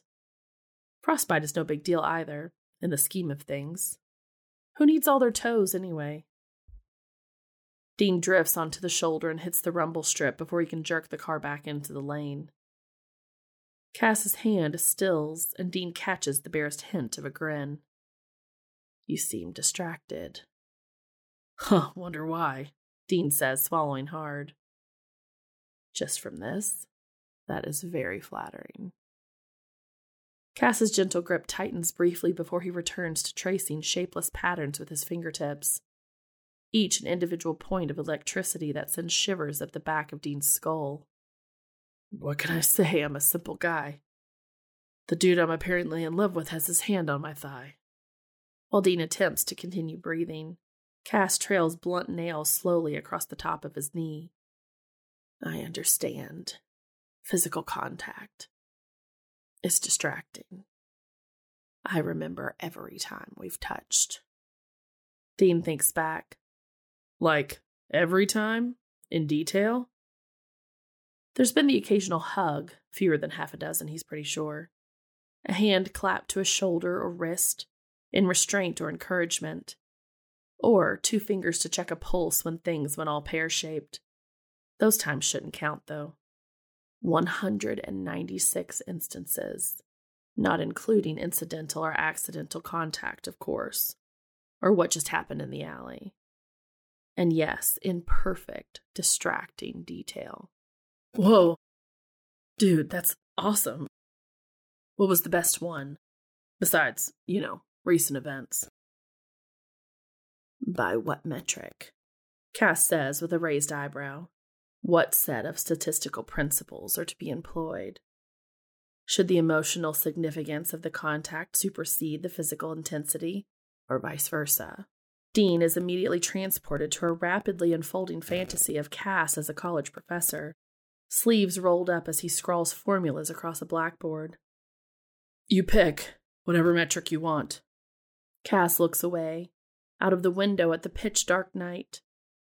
Dean's never asked, but he figures Cass can see just as well at midnight as he can at noon. More than that, he probably knows the family history of every field mouse in the county and the scientific name of every star in the sky. He'll never completely understand what Cass is doing riding shotgun with his mortal ass. But when Cass looks back at him, the way he looks back at him, Dean's starting to get an idea. In the beautiful room all those years ago in Van Nuys. You recall, I'm sure. Dean nods. You grabbed my shoulder, and I let you. For the first time, I could feel it, really feel it. The flexion of each of your fingers, the width and breadth of your palm. Angels weren't designed to know such things, let alone to like the new feeling, to want more. I let you move me, and you haven't stopped doing so. It's Dean clears his throat. That's a damn good line. It's not a line, Cass says, looking back at him steadily. No, I know. I just. You have a real way with words, man. Here, turn your hand over. I'll show you something elsewhere new. Cass complies, and without looking away from the road, Dean drops his right hand from the wheel and runs the tip of his middle finger lightly from the inside of Cass's wrist up to the center of his palm. Cass gasps. Dean traces around the base of each finger and skates the edge of a nail across the groove of his lifeline, back and forth. In his peripheral vision, he can see Cass's mouth fall open and his eyes shut. You liked my hand on your shoulder. Figure this might be a bit of a step up. How do people survive? Is it like this usually? Uh, no. I don't think any of this is usual. Not for me, anyway. Sex is great, sure, but touching Cass? Dean threaded their fingers together, his thumb drawing circles across Cass's palm before pressing into the thick muscle at the base of his hand. Cass groans, head tipping back. Kinda uncharted territory here.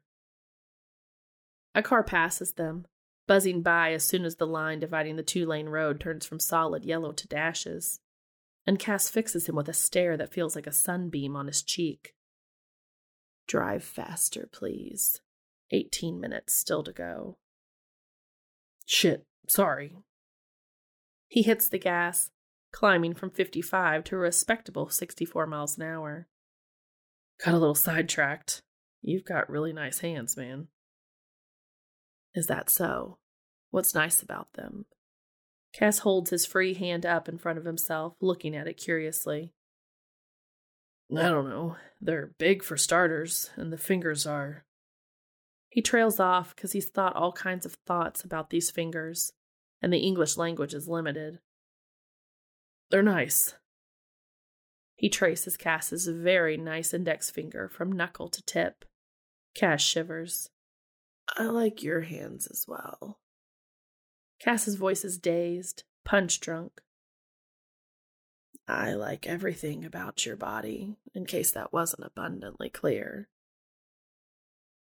The back of Dean's neck heats up, even though the air coming out of the vents is still deep December cold. Oh, uh, thanks. I can tell you more about that if you'd like, Cass says dreamily. But I'm sure you've heard it all before. The thing is, he hasn't. Sure, he's been getting the come ons in bars and once overs literally everywhere else since he hit 16. But people don't generally get too wordy about it. And that's that's fine. It's not like he needs it or something, but it might be nice every once in a while. It's been a minute. Don't get out much these days, you know. And anyway, I haven't heard it from you, so if you're offering. He grins at Cass, hoping for flirty and knowing full well he's coming across eager. Cass doesn't seem to mind, and he looks him over slowly. It feels like being undressed, like being spotlit and naked for an adoring audience of one. Your shoulders. I like those. And your kneecaps.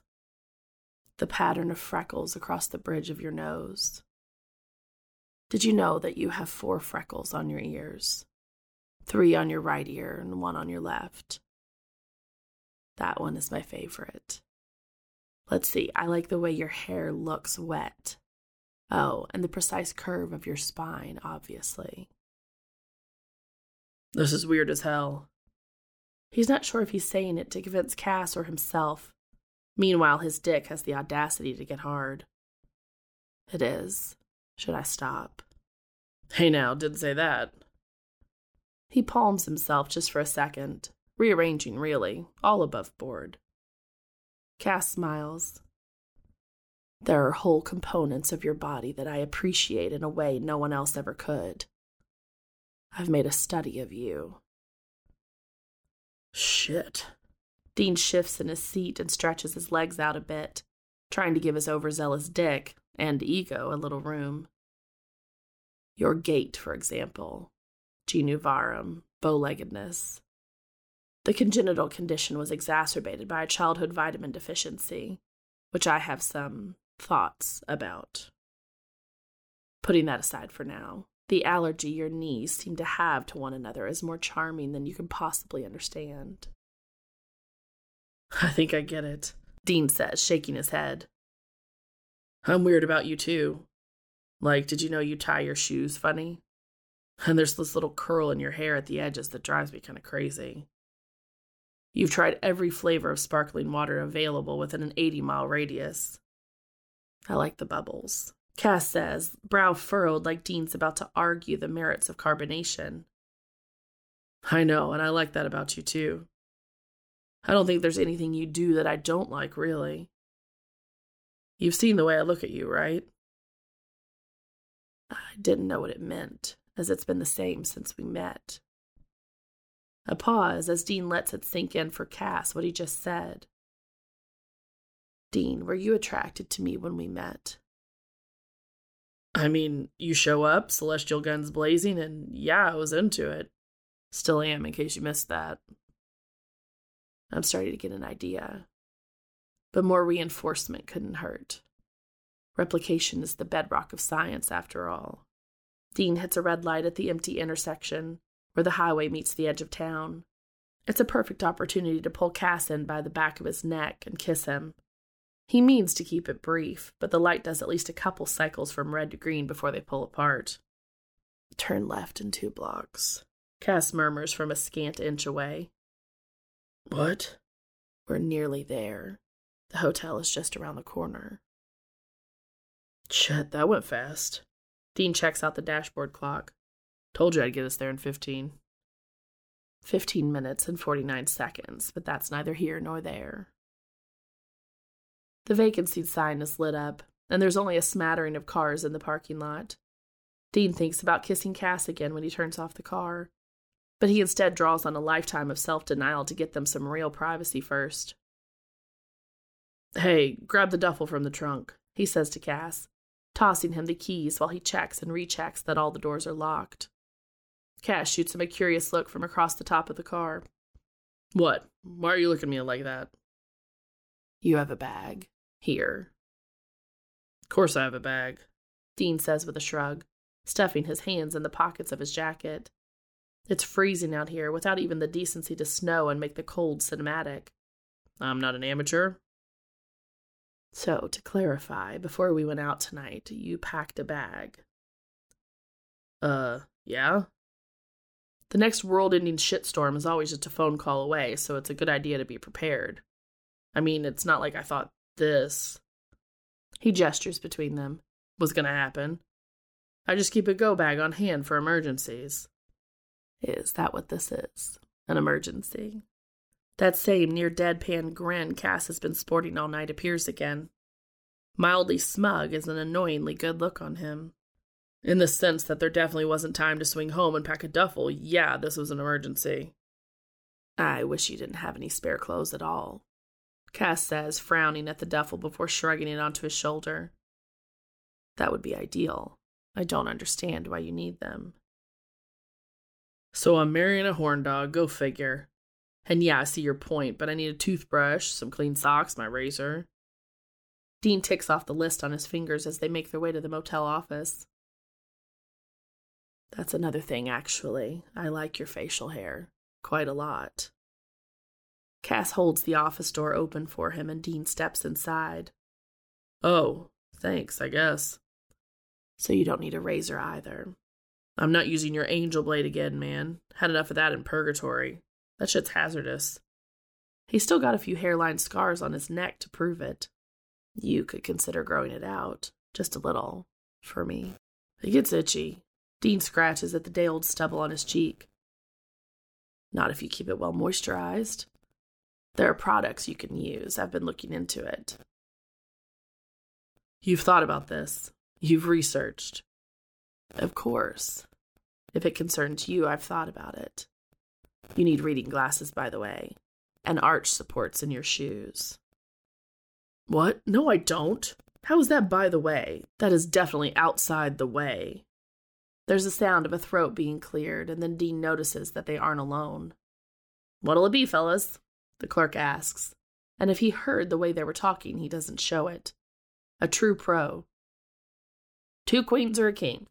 Two queens, Dean answers on baked in instinct. Cass elbows him in the side. Shit, uh, a king, actually. Let me see. The guy peers down through Coke bottle glasses at a paper calendar duct taped to the desk. Honeymoon suite is free tonight, if you're okay with paying the extra 20 bucks. I got a couple checking in tomorrow, though, so you gotta be out by 10. Oh, we're that couple, actually, Cass says. We'll take the room. Hey, works for me. One less load of towels for me to wash. Congrats, I figure. Dean hands over his best credit card in exchange for the key, complete with a neon pink heart shaped keychain. The room is at the end of the building, next to the vending machines and the semi truck parking. Dean's hands only shake a little bit as he fits the old fashioned key in the lock. In the room, there's one bed, because of course there is. That's what they asked for. No rickety fold out couch to speak of. One bed in all its maroon paisley glory that they're going to be in together. How are you feeling? Cass asks, coming to stand beside him, a solid presence at his side. Dean blinks, shaking himself a little. What? Why are you asking? It's a question you haven't been asked enough, and I'm asking now. How are you feeling? What do you mean? For example, are you nervous? No. Dean answers quickly. He reaches down to poke at the comforter and immediately regrets it. It's made of polyester and 30 years of bad sex. He wipes his hands on his pants. Okay, are you apprehensive? Hey, that's just another word for nervous. I'm not nervous. Well, I'm a little nervous, Cass says, turning to set the duffel bag on the dresser. Dean catches his eyes in the mirror. What the hell? Why? It's just me. Cass nods seriously. Precisely because it's you. Jesus, Cass. Dean crosses over to him, gets a hand on his shoulder to turn him around and back him up against the cheap dresser. 90s faux oak wasn't made for the way Dean kisses him, and the way Cass kisses him back. A push pull like it's a competition to get under each other's skin. He also stops being nervous, which he definitely wasn't in the first place. Anyway, it's impossible to be nervous when the kissing is this good. Cass seems to be loosening up too, if the definition of loosening up includes weaseling a hand up the back of Dean's shirt to set blunt nails against the skin of his back. Dean does his best to get them both undressed without breaking the kiss. The buttons of Cass's shirt are on the wrong side. The undoing of his belt buckle is as hard as solving a Rubik's Cube in the dark. Eventually, Cass steps away to tow off his shoes and pants, and Dean watches with bated breath like he's at the world's most expensive striptease. The business of getting the comforter off and themselves situated against the sheets takes just long enough to bring back a twinge of nerves. Except now Dean knows the cure. He reaches for Cass, pulling him on top and slinging a leg over his hip to keep him there before fitting their mouths together again. The movement comes easy, the rolling grind of it, like he's been here before, even though it's all uncharted terrain. They'd left their underwear on, which was a mistake in hindsight. He needs everything immediately. And it makes his hands stupid and clumsy as he tugs Cass's dollar store boxers down over his ass. He's thought about that ass a lot over the years, and it's good under his hands. Better than anything. The best thing ever. That is, until Cass maneuvers out of his boxers and sits back on his heels, dick hard against his thigh. Oh my god, fuck me. Dean blurts out. No point walking it back when he means it. Cass skates his hands up the outsides of Dean's legs, and Dean lifts his hips to let him pull his boxers off. Then Cass stares and makes no attempt to hide it. It feels sort of holy to be stared at like this. Like Cass is making him into something better, dirtier, and cleaner than he's ever been. There are so many things I want, Cass says eventually, still staring. We can get to all of them. Plenty of time, sweetheart. But what first? Cass says, eyes nowhere near Dean's face. You can touch me some more if you want. If I want, Dean, I. He tips his face to the ceiling, and Dean gets a clear view of his neck. He wants to bite it, or maybe build an altar to it. Something low key with at least a million candles. Where? Anywhere, just don't ever stop touching me. Dean thinks.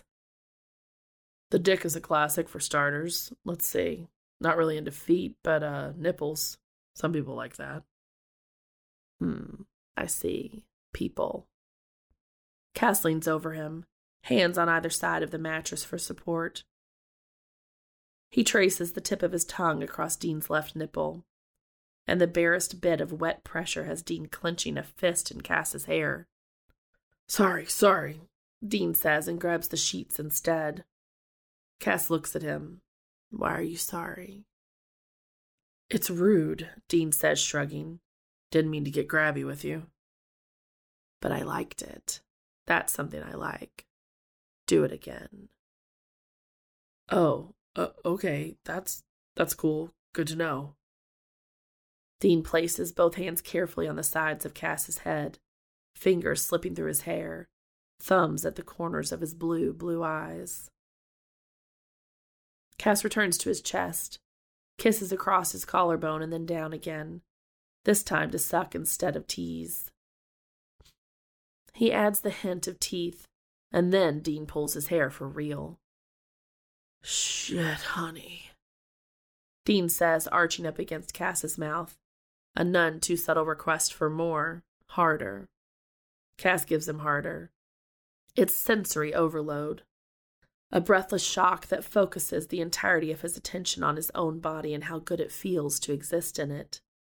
When Cass repeats the action on the other side, he takes just as much time with it, and Dean doesn't think he could rush him if he tried. He wouldn't want to anyway, especially not with the way Cass is starting to move his hips, the wet head of his cock dragging against Dean's thigh. Oh my god, you like this, Dean says, marveling a little. I can't believe you actually. I like this very, very much. Cass answers, shifting forward so he can kiss Dean again. It brings their dicks into shocking, point proving alignment, and Cass snaps his hips forward on impact. Dean gasps against his neck, breath coming hot against hot skin as Cass rolls against him. It'd be so easy to come like this, just from this. He doesn't want to come yet, or any time soon. A resolution that is immediately tested when his dick catches on the ridiculous curve of Cass's hip as they move together and Cass sucks at his neck. It's definitely above the collar, and Dean doesn't give a shit. Quite the opposite. Yeah, you can go harder. Come on, mark me up. Cass groans and then obliges with kiss bites across the top of his shoulder.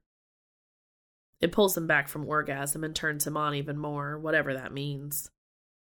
If Dean gets what he wants, he'll have a neat row of bruises in the morning. Hopefully, ones that last evidence that Cass wanted him bad enough to eat him alive. Cass looks down at him at the marks Dean can feel forming under his skin. He traces the edge of one at the junction of neck and shoulder with a finger, and Dean shudders. They don't hurt, Cass asks, brow furrowed. Nah, not really. It's the good kind anyway. The best. Promise. Cass bends down again, softly kissing where teeth had been before, like an apology or benediction. Dean gets his hands on Cass's back, on the span of his broad shoulders where other dimensional wings used to be. Cass fits so well between his legs like this, and it's only natural. The easiest thing to wrap a leg around his waist. Cass's dick slides neatly into the crease of his inner thigh and a shudder moves through both of them like tidal waves. Almost like fucking. Almost as good as Dean knows that's going to be. You can touch me, Dean says with a rasp, suppressing the please, please, please. I am. I mean, more. You can touch me the type of way that'll help you fuck me. Cass just looks down at him in an unasked question, at their bodies pressed together. Your fingers. I want 'em. Dean lets his legs fall open, an invite, and takes one of Cass's hands in his. Cass goes unresisting as Dean guides it to where it should be, pressing the tips of Cass's fingers against his hole. Dean watches his throat work in a dry swallow, his mouth then falling open like the air around them has gone oxygen thin. Loop in my bag, inside pocket, Dean says, gesturing vaguely at the dresser. Cass nods, clumsily getting up from the bed. Dean got an angel to lose his balance, and he gives himself a moment to be proud while Cass finds what they're both after. Dean shuts his eyes, listens to the click of the bottle opening, the wet sound of it on Cass's fingers, and then waits. There, the first soft touch, Cass tracing a slick circle. Keeping him on the edge of overwhelm is Cass's other hand, cupped around the back of Dean's thigh. He's ready, so ready, and Cass must understand because he gives Dean one of his perfect fingers, steady and filling him up. Fuck, that's so good. Yeah. So, so good. God, yes, I can take another. Give me another. Cass doesn't, at least not right away. The careful, sentimental bastard can't be rushed.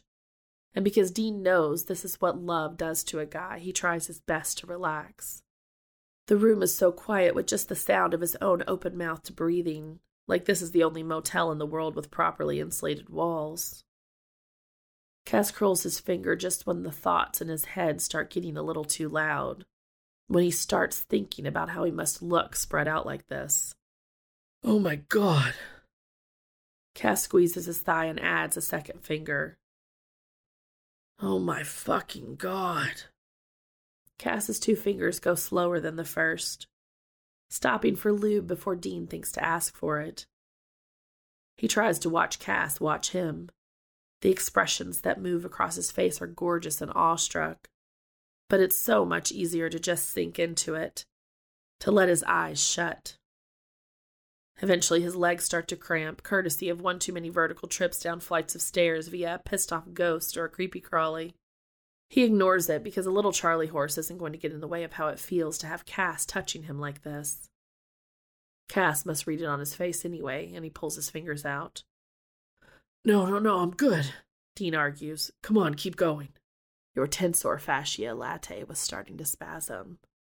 That's shit. Why is it hot? You know that. Cass smiles. If you change positions, that should relieve it. I want you to be comfortable. Dean is not going to get misty eyed over that. Absolutely not. He rolls to his stomach, graceless because there's no way to do it gracefully. He grabs at a pillow and stuffs it under his hips, groaning when the heel of his hand makes contact with his dick for a second. With his head resting on his folded arms, he can acknowledge Cass is right. He is more comfortable now. Cass leans over him and presses a kiss between his shoulder blades over his spine.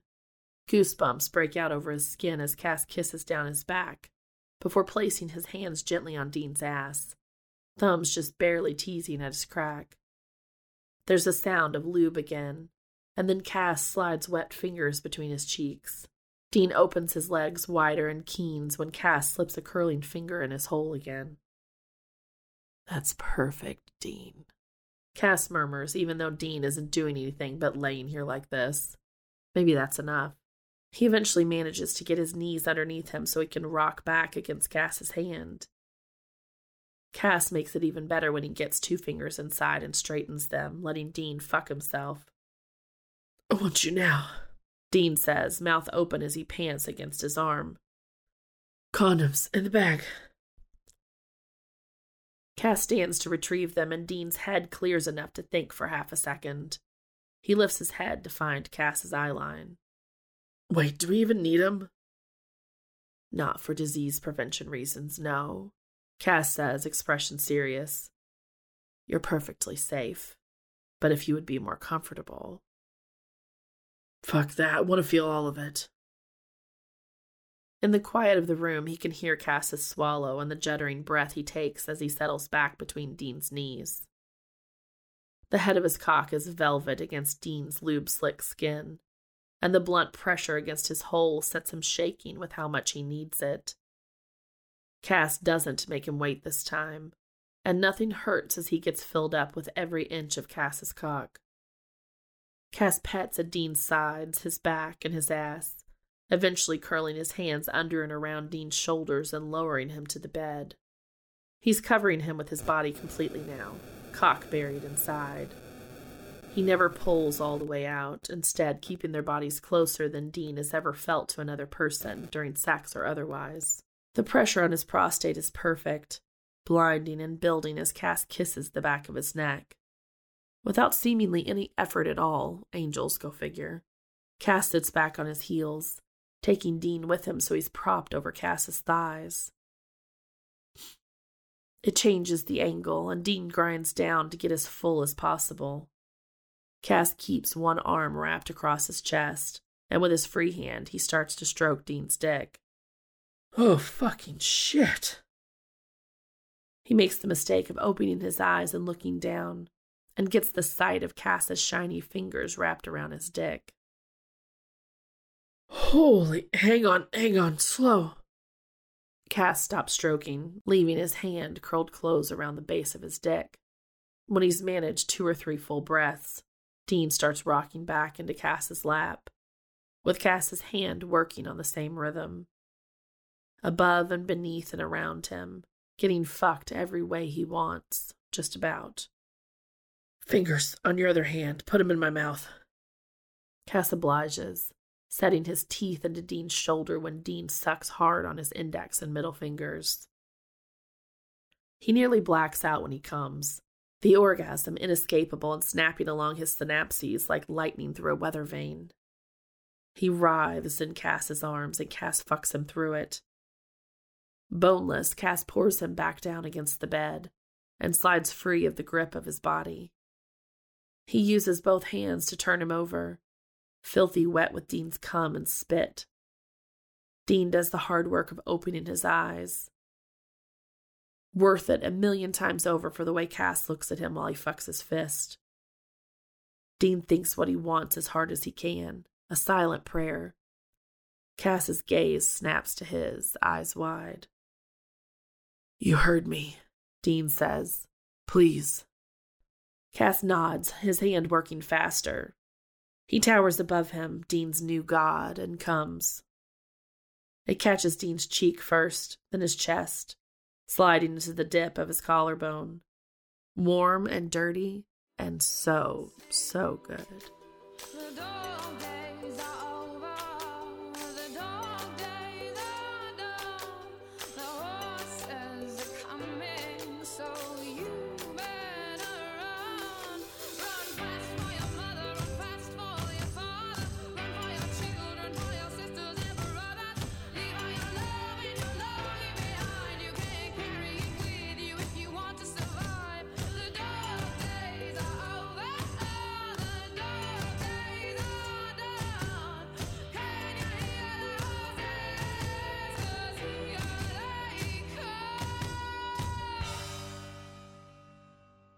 His phone buzzes once, then three more annoying times, before Dean manages to open his eyes.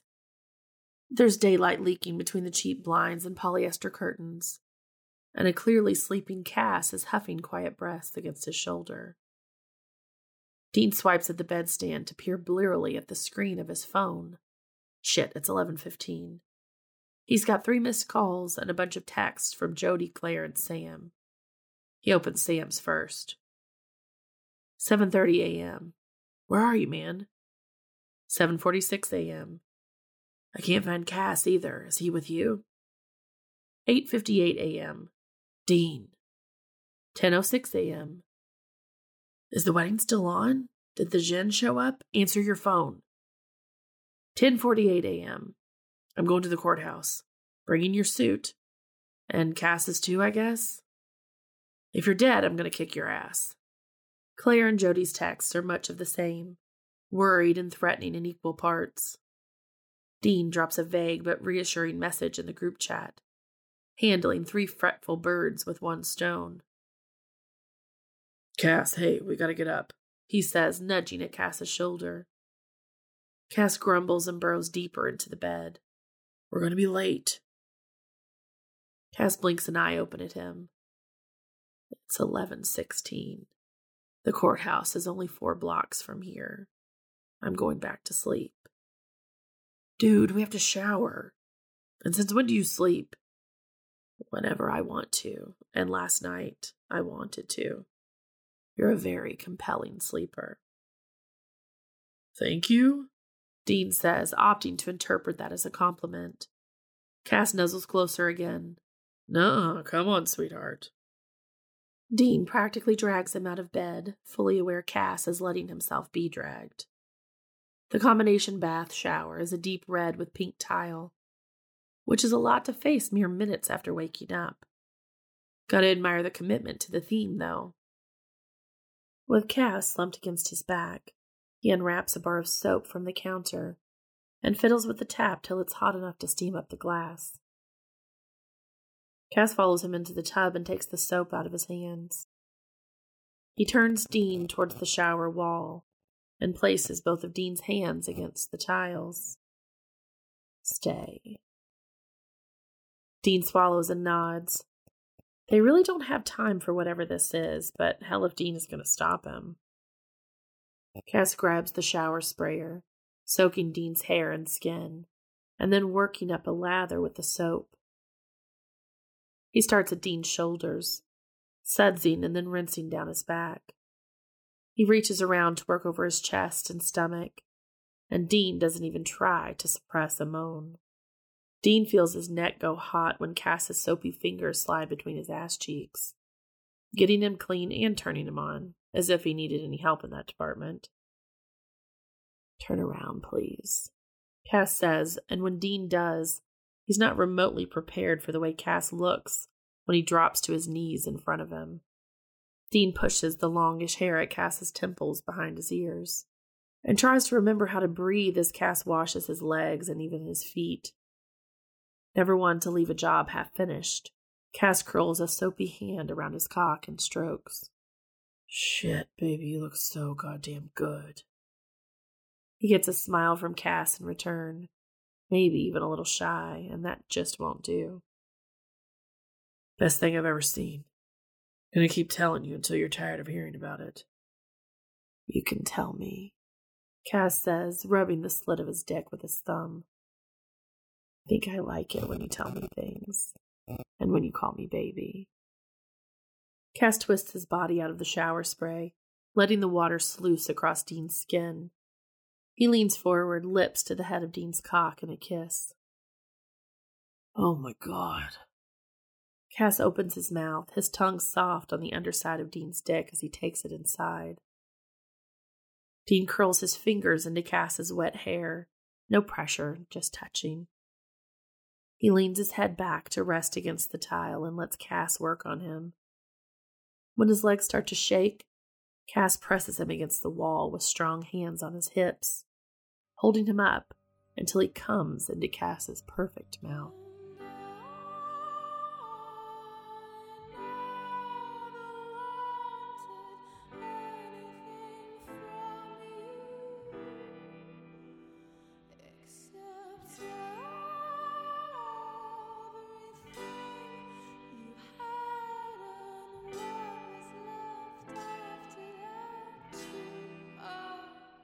Clean and dirty and clean again, they get dressed with only a few instances of sabotage. Tying Cass's tie for him, for instance, leads to an unavoidable makeout that nearly knocks the mirror off the wall. You could tie me up with this, Dean says, thinking aloud once he finally gets around to threading the knot. Dean, it's already 1146, Cass says with a heavy sigh, looking dismayed at the unceasing march of time. Dean finishes the simple four in hand knot, and then loosens it a little until Cass looks exactly as he should. Maybe later then. Plenty of time. You mean after we're married? Oh my god, after we're married. They smile at each other, and since there's no one else around to make Dean feel stupid for it, he lets the look linger as long as he wants. Which, it turns out, is pretty damn long. Eventually, Cass leans forward with a hand raised and gently undoes the careful side part that Dean had combed his hair into earlier. I like your hair the way you usually wear it. Cass says, You should look like yourself today. Dean leans into the touch like he's always wanted to. He kisses the inside of Cass's wrist, threads their fingers together, and they head for the courthouse.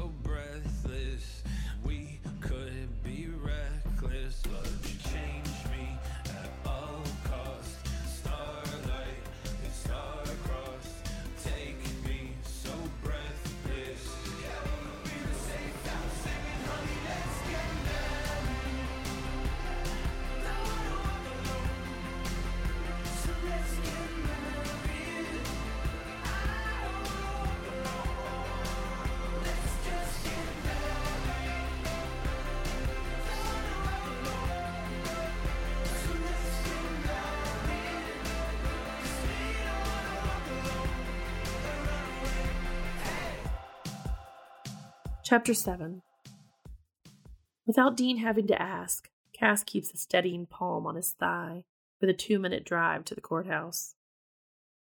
In the parking lot, Dean pulls the car in next to Jody's familiar truck and gets an excited wave from Donna in the passenger seat. The Smith County Courthouse isn't exactly a happening place on a Tuesday morning, so it's easy to spot Eileen leaning against the trunk of her Valiant a few spots down looking cool as hell in a leather jacket and boots. The second he's out of the door, he's swallowed up in a warm hug from Donna as she squeezes the breath out of his lungs with tears in her eyes. She moves on to Cass, giving him a blushing two handed handshake. Jody's approach is a little different. She puts both her hands on Dean's shoulders and looks him in the eye for a long beat. She lets him go with a decisive nod, like she found whatever she's been looking for. How are you feeling on the big day? She asks as she futzes with his hair, her eyes a little misty. Good, Dean says. Cass moves to stand beside him and places his hand low on Dean's back. Really good. Eileen walks up to join them, dark eyes flicking between Dean and Cass, and her mouth pulling into an impish grin. Nothing ever gets past her, and Dean's pretty sure she clocked him and Cass long before they got around to it. She hugs them both quickly, still grinning when she pulls away. I'm about to win some money, she says happily. Thanks, you two.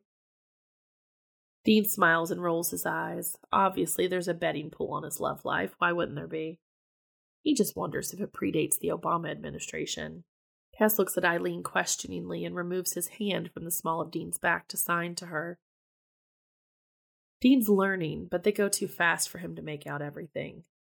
He catches the sign for love and something about hearts and eyes. His attention is redirected by the sound of squealing brakes. It's Claire's shitty two door Nissan, pulling into the lot and sending shivers down his spine. He wonders what it would take to talk her into something more respectable that isn't made out of paper thin plastic and late stage capitalism. He worries about that girl and always will. Sure, she's tough as shit, but so is every full grown deer that wanders onto the interstate. After Claire and Kaya get out, Dean has the joy of witnessing Sam extract himself from the back seat, like a giraffe emerging from a suitcase. I drove separately. Had to deal with a werewolf in Springfield. Eileen says to him by way of explanation once she can stop laughing. Worth a few scratches to see that. Sam shakes out his joints and looks around. Cass interlocks his fingers with Dean's. Sam notices. Dean watches his expression shift from confusion to wide eyed astonishment. Understandable given that nobody is trying to drag anybody out of purgatory or away from certain death, the usual excuses for hand to hand contact. Sam makes his way over, sidestepping delicately around the puddles of half melted gray snow and ice, with a suit bag slung over each arm. Dean squeezes Cass's palm. Uh, hey guys, Sam says. All good? You're, uh, everything's normal? Nobody's under a curse or made a deal or anything? Yeah, Sammy, we're really, really fine. We are both doing well, Cass adds in a serious tone. Thank you for asking.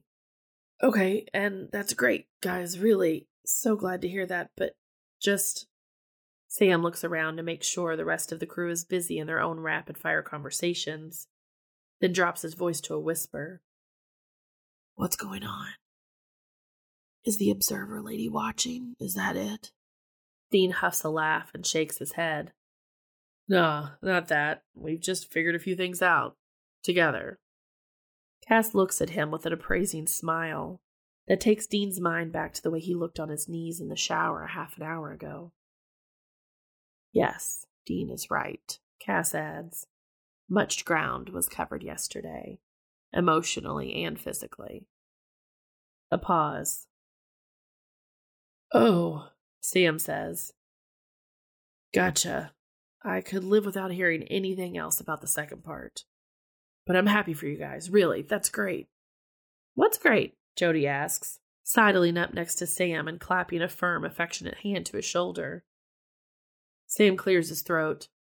Dean and Cass were just telling me that they, uh, communicated our feelings for one another and consummated our relationship. Cass says, and even though Dean's face feels hot enough to melt all the snow across the Great Plains, he can't argue with facts. Oh, hey now, about time. Hear that, girls? Jody calls over her shoulder to Claire and Kaya. You owe me 20 bucks each. Congratulations, guys. Kaya says, the only socially appropriate person in this motley crew. Claire, meanwhile, flashes him a shark toothed grin and socks him hard enough in the shoulder to send him reeling back a step. You dorks couldn't have waited till 2025. Damn, how much money was riding on this? Dean says, laughing and rubbing his arm. Enough. Let's just leave it at that. Jody says, taking a couple of crumpled bills from Claire that Dean is sure will end up back in Claire's backpack before the end of the day. Let's get this show on the road then, yeah? You boys ready to get hitched? He looks at Cass until they lose a moment, just smiling at each other, until Sam clears his throat. I think that's a yes, Sam says. But first, where's Jack? Cass asks. Hello, Jack says from behind them, like he materialized out of thin air. Hell, maybe he did. I just got here a few hours early to scope everything out. Checked for hex bags, warding, nefarious sigils. Everything is in order. There's also a publicly accessible bathroom next to the property assessor's office where you can change your clothes. It smells better than the one next to the sheriff's office. Hey, thanks, bud, Dean says, pulling him into a hug. Jack hugs back, arms around Dean's middle like the little kid he really is. Cass and Jack hug next. Cass's hand cupped gently around the back of his head and Jack's face pressed tight against his shoulder, like it's the safest place on earth. Well, gentlemen, Donna says, rubbing her hands together. It's colder than a brass toilet seat in Siberia out here, so. Sam hands them their suits, and the highly armed procession of everyone he loves heads on inside.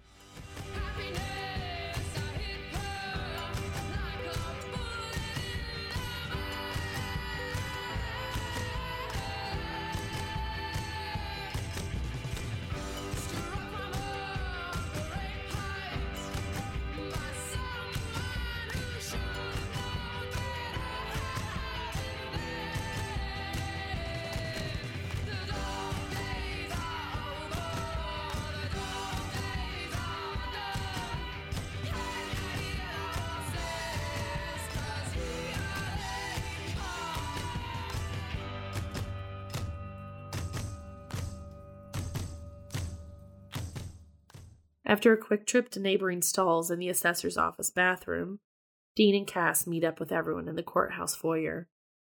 That is, after Dean had taken one look at Cass in his suit and immediately backed him up against the wall between the hand dryer and a wrinkled poster advertising pneumonia vaccines to kiss him about it. There's a woman sitting on a bench in the courthouse foyer, half hidden by the coat racks. In the nicest way possible, she's absolutely forgettable khakis, sensible shoes, a pilled cardigan. She's even doing a Sudoku. Good morning, Brenda, Cass says to her. She looks up, reading glasses perched on the end of her nose. She's straight out of accountant's central casting. No one would ever guess her side gig, which Dean supposes is precisely the point. She gives Cass a mild smile. Who the fuck is Brenda? Claire Stage whispers from behind them, and Dean whips his head around to glare at her. He needn't have bothered, as Jody already has that covered. Claire ducks her head, temporarily cowed. Hello, Castiel, Brenda says. And this must be Mr. Winchester? Dean holds out his hand and she shakes it perfunctory. Just Dean is fine. Dean, then, shall we? She swaps her Sudoku book for a legal pad from her tote bag and tucks her pen behind her ear. The whole way to the county clerk's office seems longer than Dean remembers since the last time he was here to renew the tags on the Impala. Either the 200 year old building has undergone an expansion or Dean's a little nervous. It's got to be the former. It smells like dust and printer ink in here. Though de bureaucracy. The endless hallway is decorated in the loosest sense of the word, with yellow plat maps and black and white photos of old white men who look like they were born with handlebar mustaches and problematic views on women. The county clerk checks their IDs and the marriage license, then leads them into a small windowless office to wait for the judge. It's a bit of a tight fit for a dozen people, and he ends up stuffed in a corner with Cass. This close, he can make out the tiny geometric bees on Cass's tie, and the unmistakable fact that Cass must have borrowed his aftershave. He wants to bite him. Remember, Cass says quietly, this is important. When we kiss, it will get a little. The door opens and Judge Eddie peeks his head through. He's wearing sneakers with a robe, which kind of pisses Dean off. Sue him, he was hoping for a bit of gravitas today. He'll have Sam crop those beat up Skechers out of their wedding album for sure. Oh, hell, this room's way too small, the judge says. I told Darlene to put you folks in the conference room. Come on now. They all shuffle out after him, Cass and Dean in the rear of the line. He's a little casual, isn't he? Dean mutters. It's a good thing Dean didn't create a mood board for today because this conference room would not be on it. Notes from a Board of Supervisors meeting are still scrawled across the whiteboard. Tax revenues and audit dates. Super romantic stuff. All right, whom am I marrying? Judge Eddie says, taking up position at the head of the table. That'd be us, Dean says, gesturing between him and Cass. To his credit, Eddie doesn't bat an eye and waves them to the front. Dean doesn't take that for granted in central Kansas. Okay, and which of these lovely people are the witnesses? Sam and Jody raise their hands. Good, good. And you got your paperwork? That's all in order. Let's do this thing, shall we? Dean takes Cass's hand in his. Sure, he's held a hundred different magic knives, god killing guns, and the fate of the world in his hands. But right now he has to will his palms not to sweat. The judge pulls a well worn index card from the pocket of his robe and starts to read. Dearly beloved, we are gathered here today to join these two men, Dean Winchester and Castiel Novak, in lawful matrimony. Do you gentlemen have something written for vows, or do you want me to just. He points at the card, which probably has the usual stuff about obedience and honor. Their relationship can't be condensed to a Ken Burns documentary, so a laminated note card isn't going to cut it. Just before Dean interjects, Cass beats him to it. Dean, I love you to the fullest extent of the word. In as many ways as there are to love someone, that is how I love you. When we met, I loved you immediately, exactly as you were then. And I've loved every iteration of you since. Threaded between each word, Cass says, Dean can hear the fathomless truth. I loved you in hell, on earth, and in between. I loved you as a demon and loved you as wholly yourself. I loved you laughing and loved you drunk on rage and grief. Dean blinks fast and swallows. And there is yet more of you to come, versions that don't yet exist, and I will love each one. I will be there for each one. I will be there to see you rested and to see you happy. I will see it because we will make it so together. The thing is, Dean believes them. Jesus, he actually believes them. Fuck.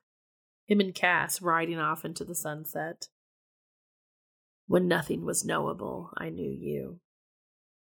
In worlds where nothing was real, you were flesh and bone. You were the daily sunrise, even when the earth was off its axis. And somehow I get to sleep beside you every night for the rest of my life. The way Cass speaks sounds like the kind of thing prophets hear in the desert something holy. Somehow we have more time. I never Dean, I never thought we'd have time. Please, please marry me. Easiest yes of my life, Dean answers immediately. And Cass kisses him. When Dean can take a breath, it isn't air. Or it isn't just air, it's Cass he's breathing in.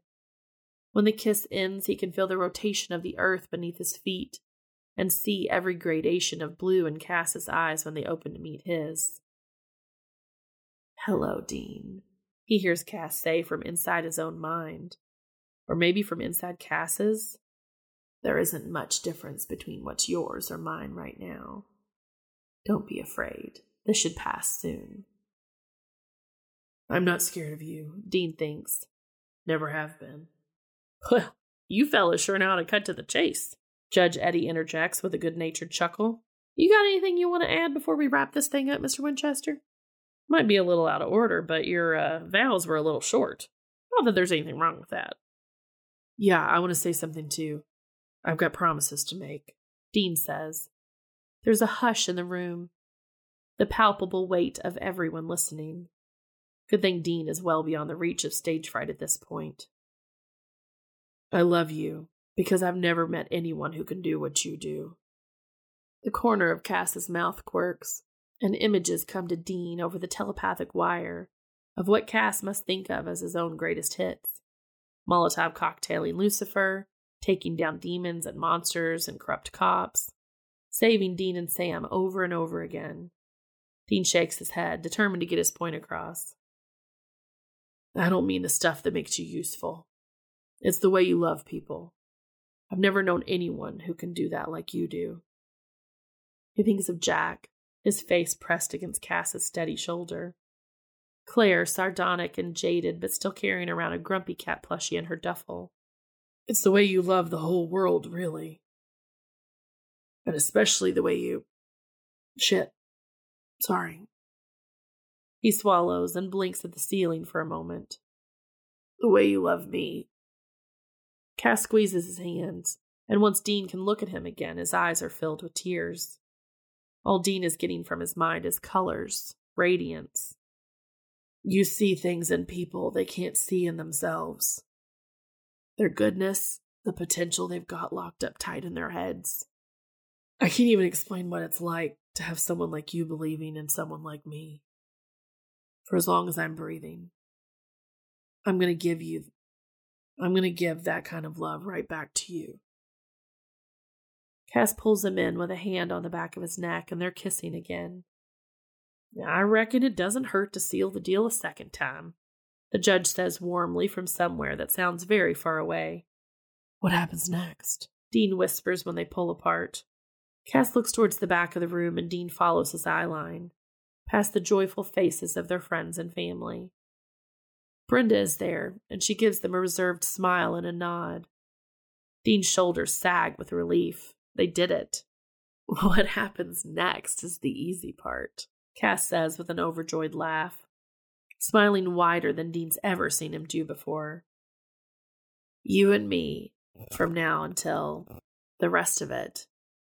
Always. The end. Thank you so much for listening.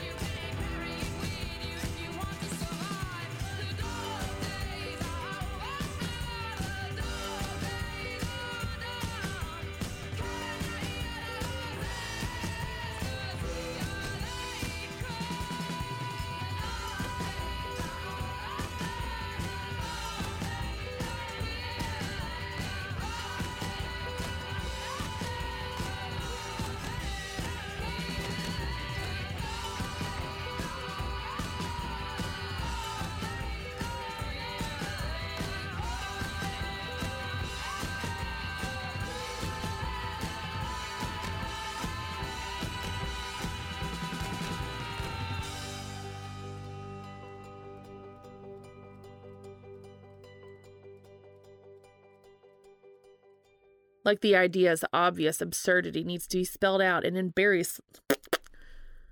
Like the idea's obvious absurdity needs to be spelled out and embarrass.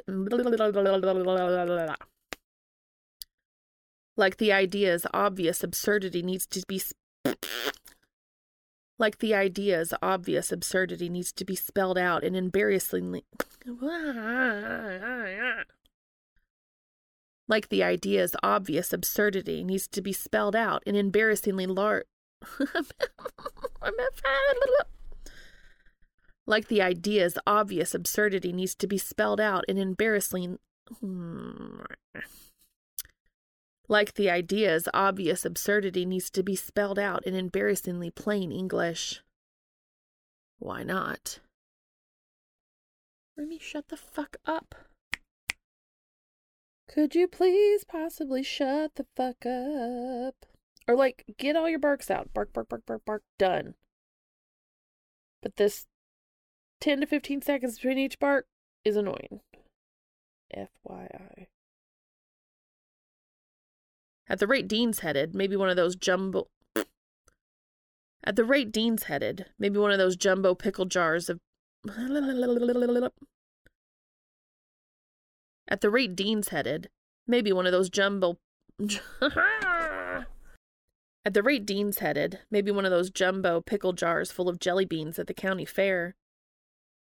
Dean says, fishing in his jacket pocket for his billfold that he still keeps on him.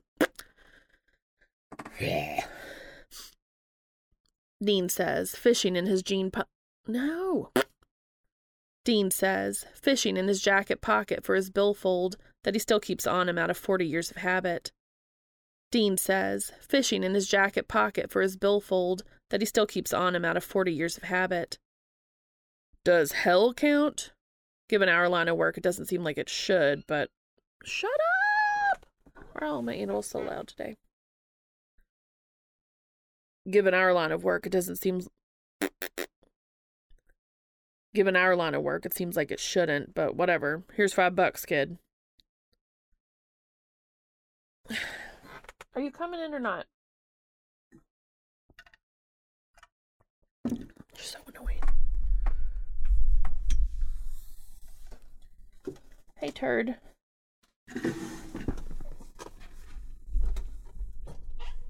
What?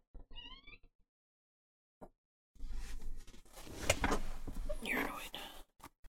He misheard. He hallucinated. He astral projected. He misheard. He hallucinated.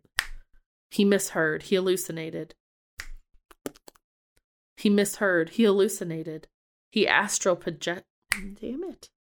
This whole thing we've got going on's been building since the Bush administration, but sure.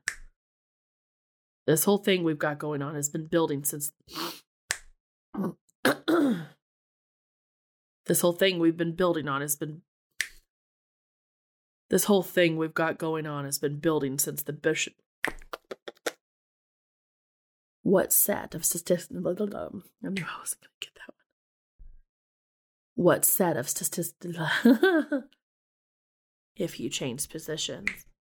If you change position. If you change position.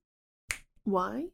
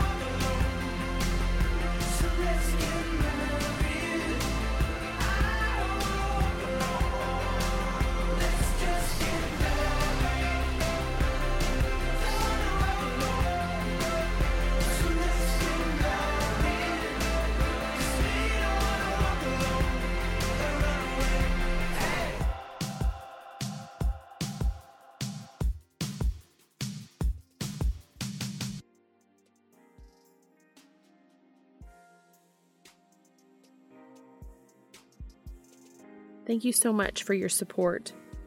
I can be contacted on Twitter, Tumblr, or at makingitupaswegopod at gmail.com.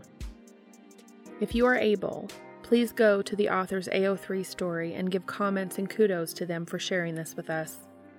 The link is in the show notes. This will also be posted on AO3 as a podfic under my username, and the link will be in the show notes as well. As always, thank you so much for listening.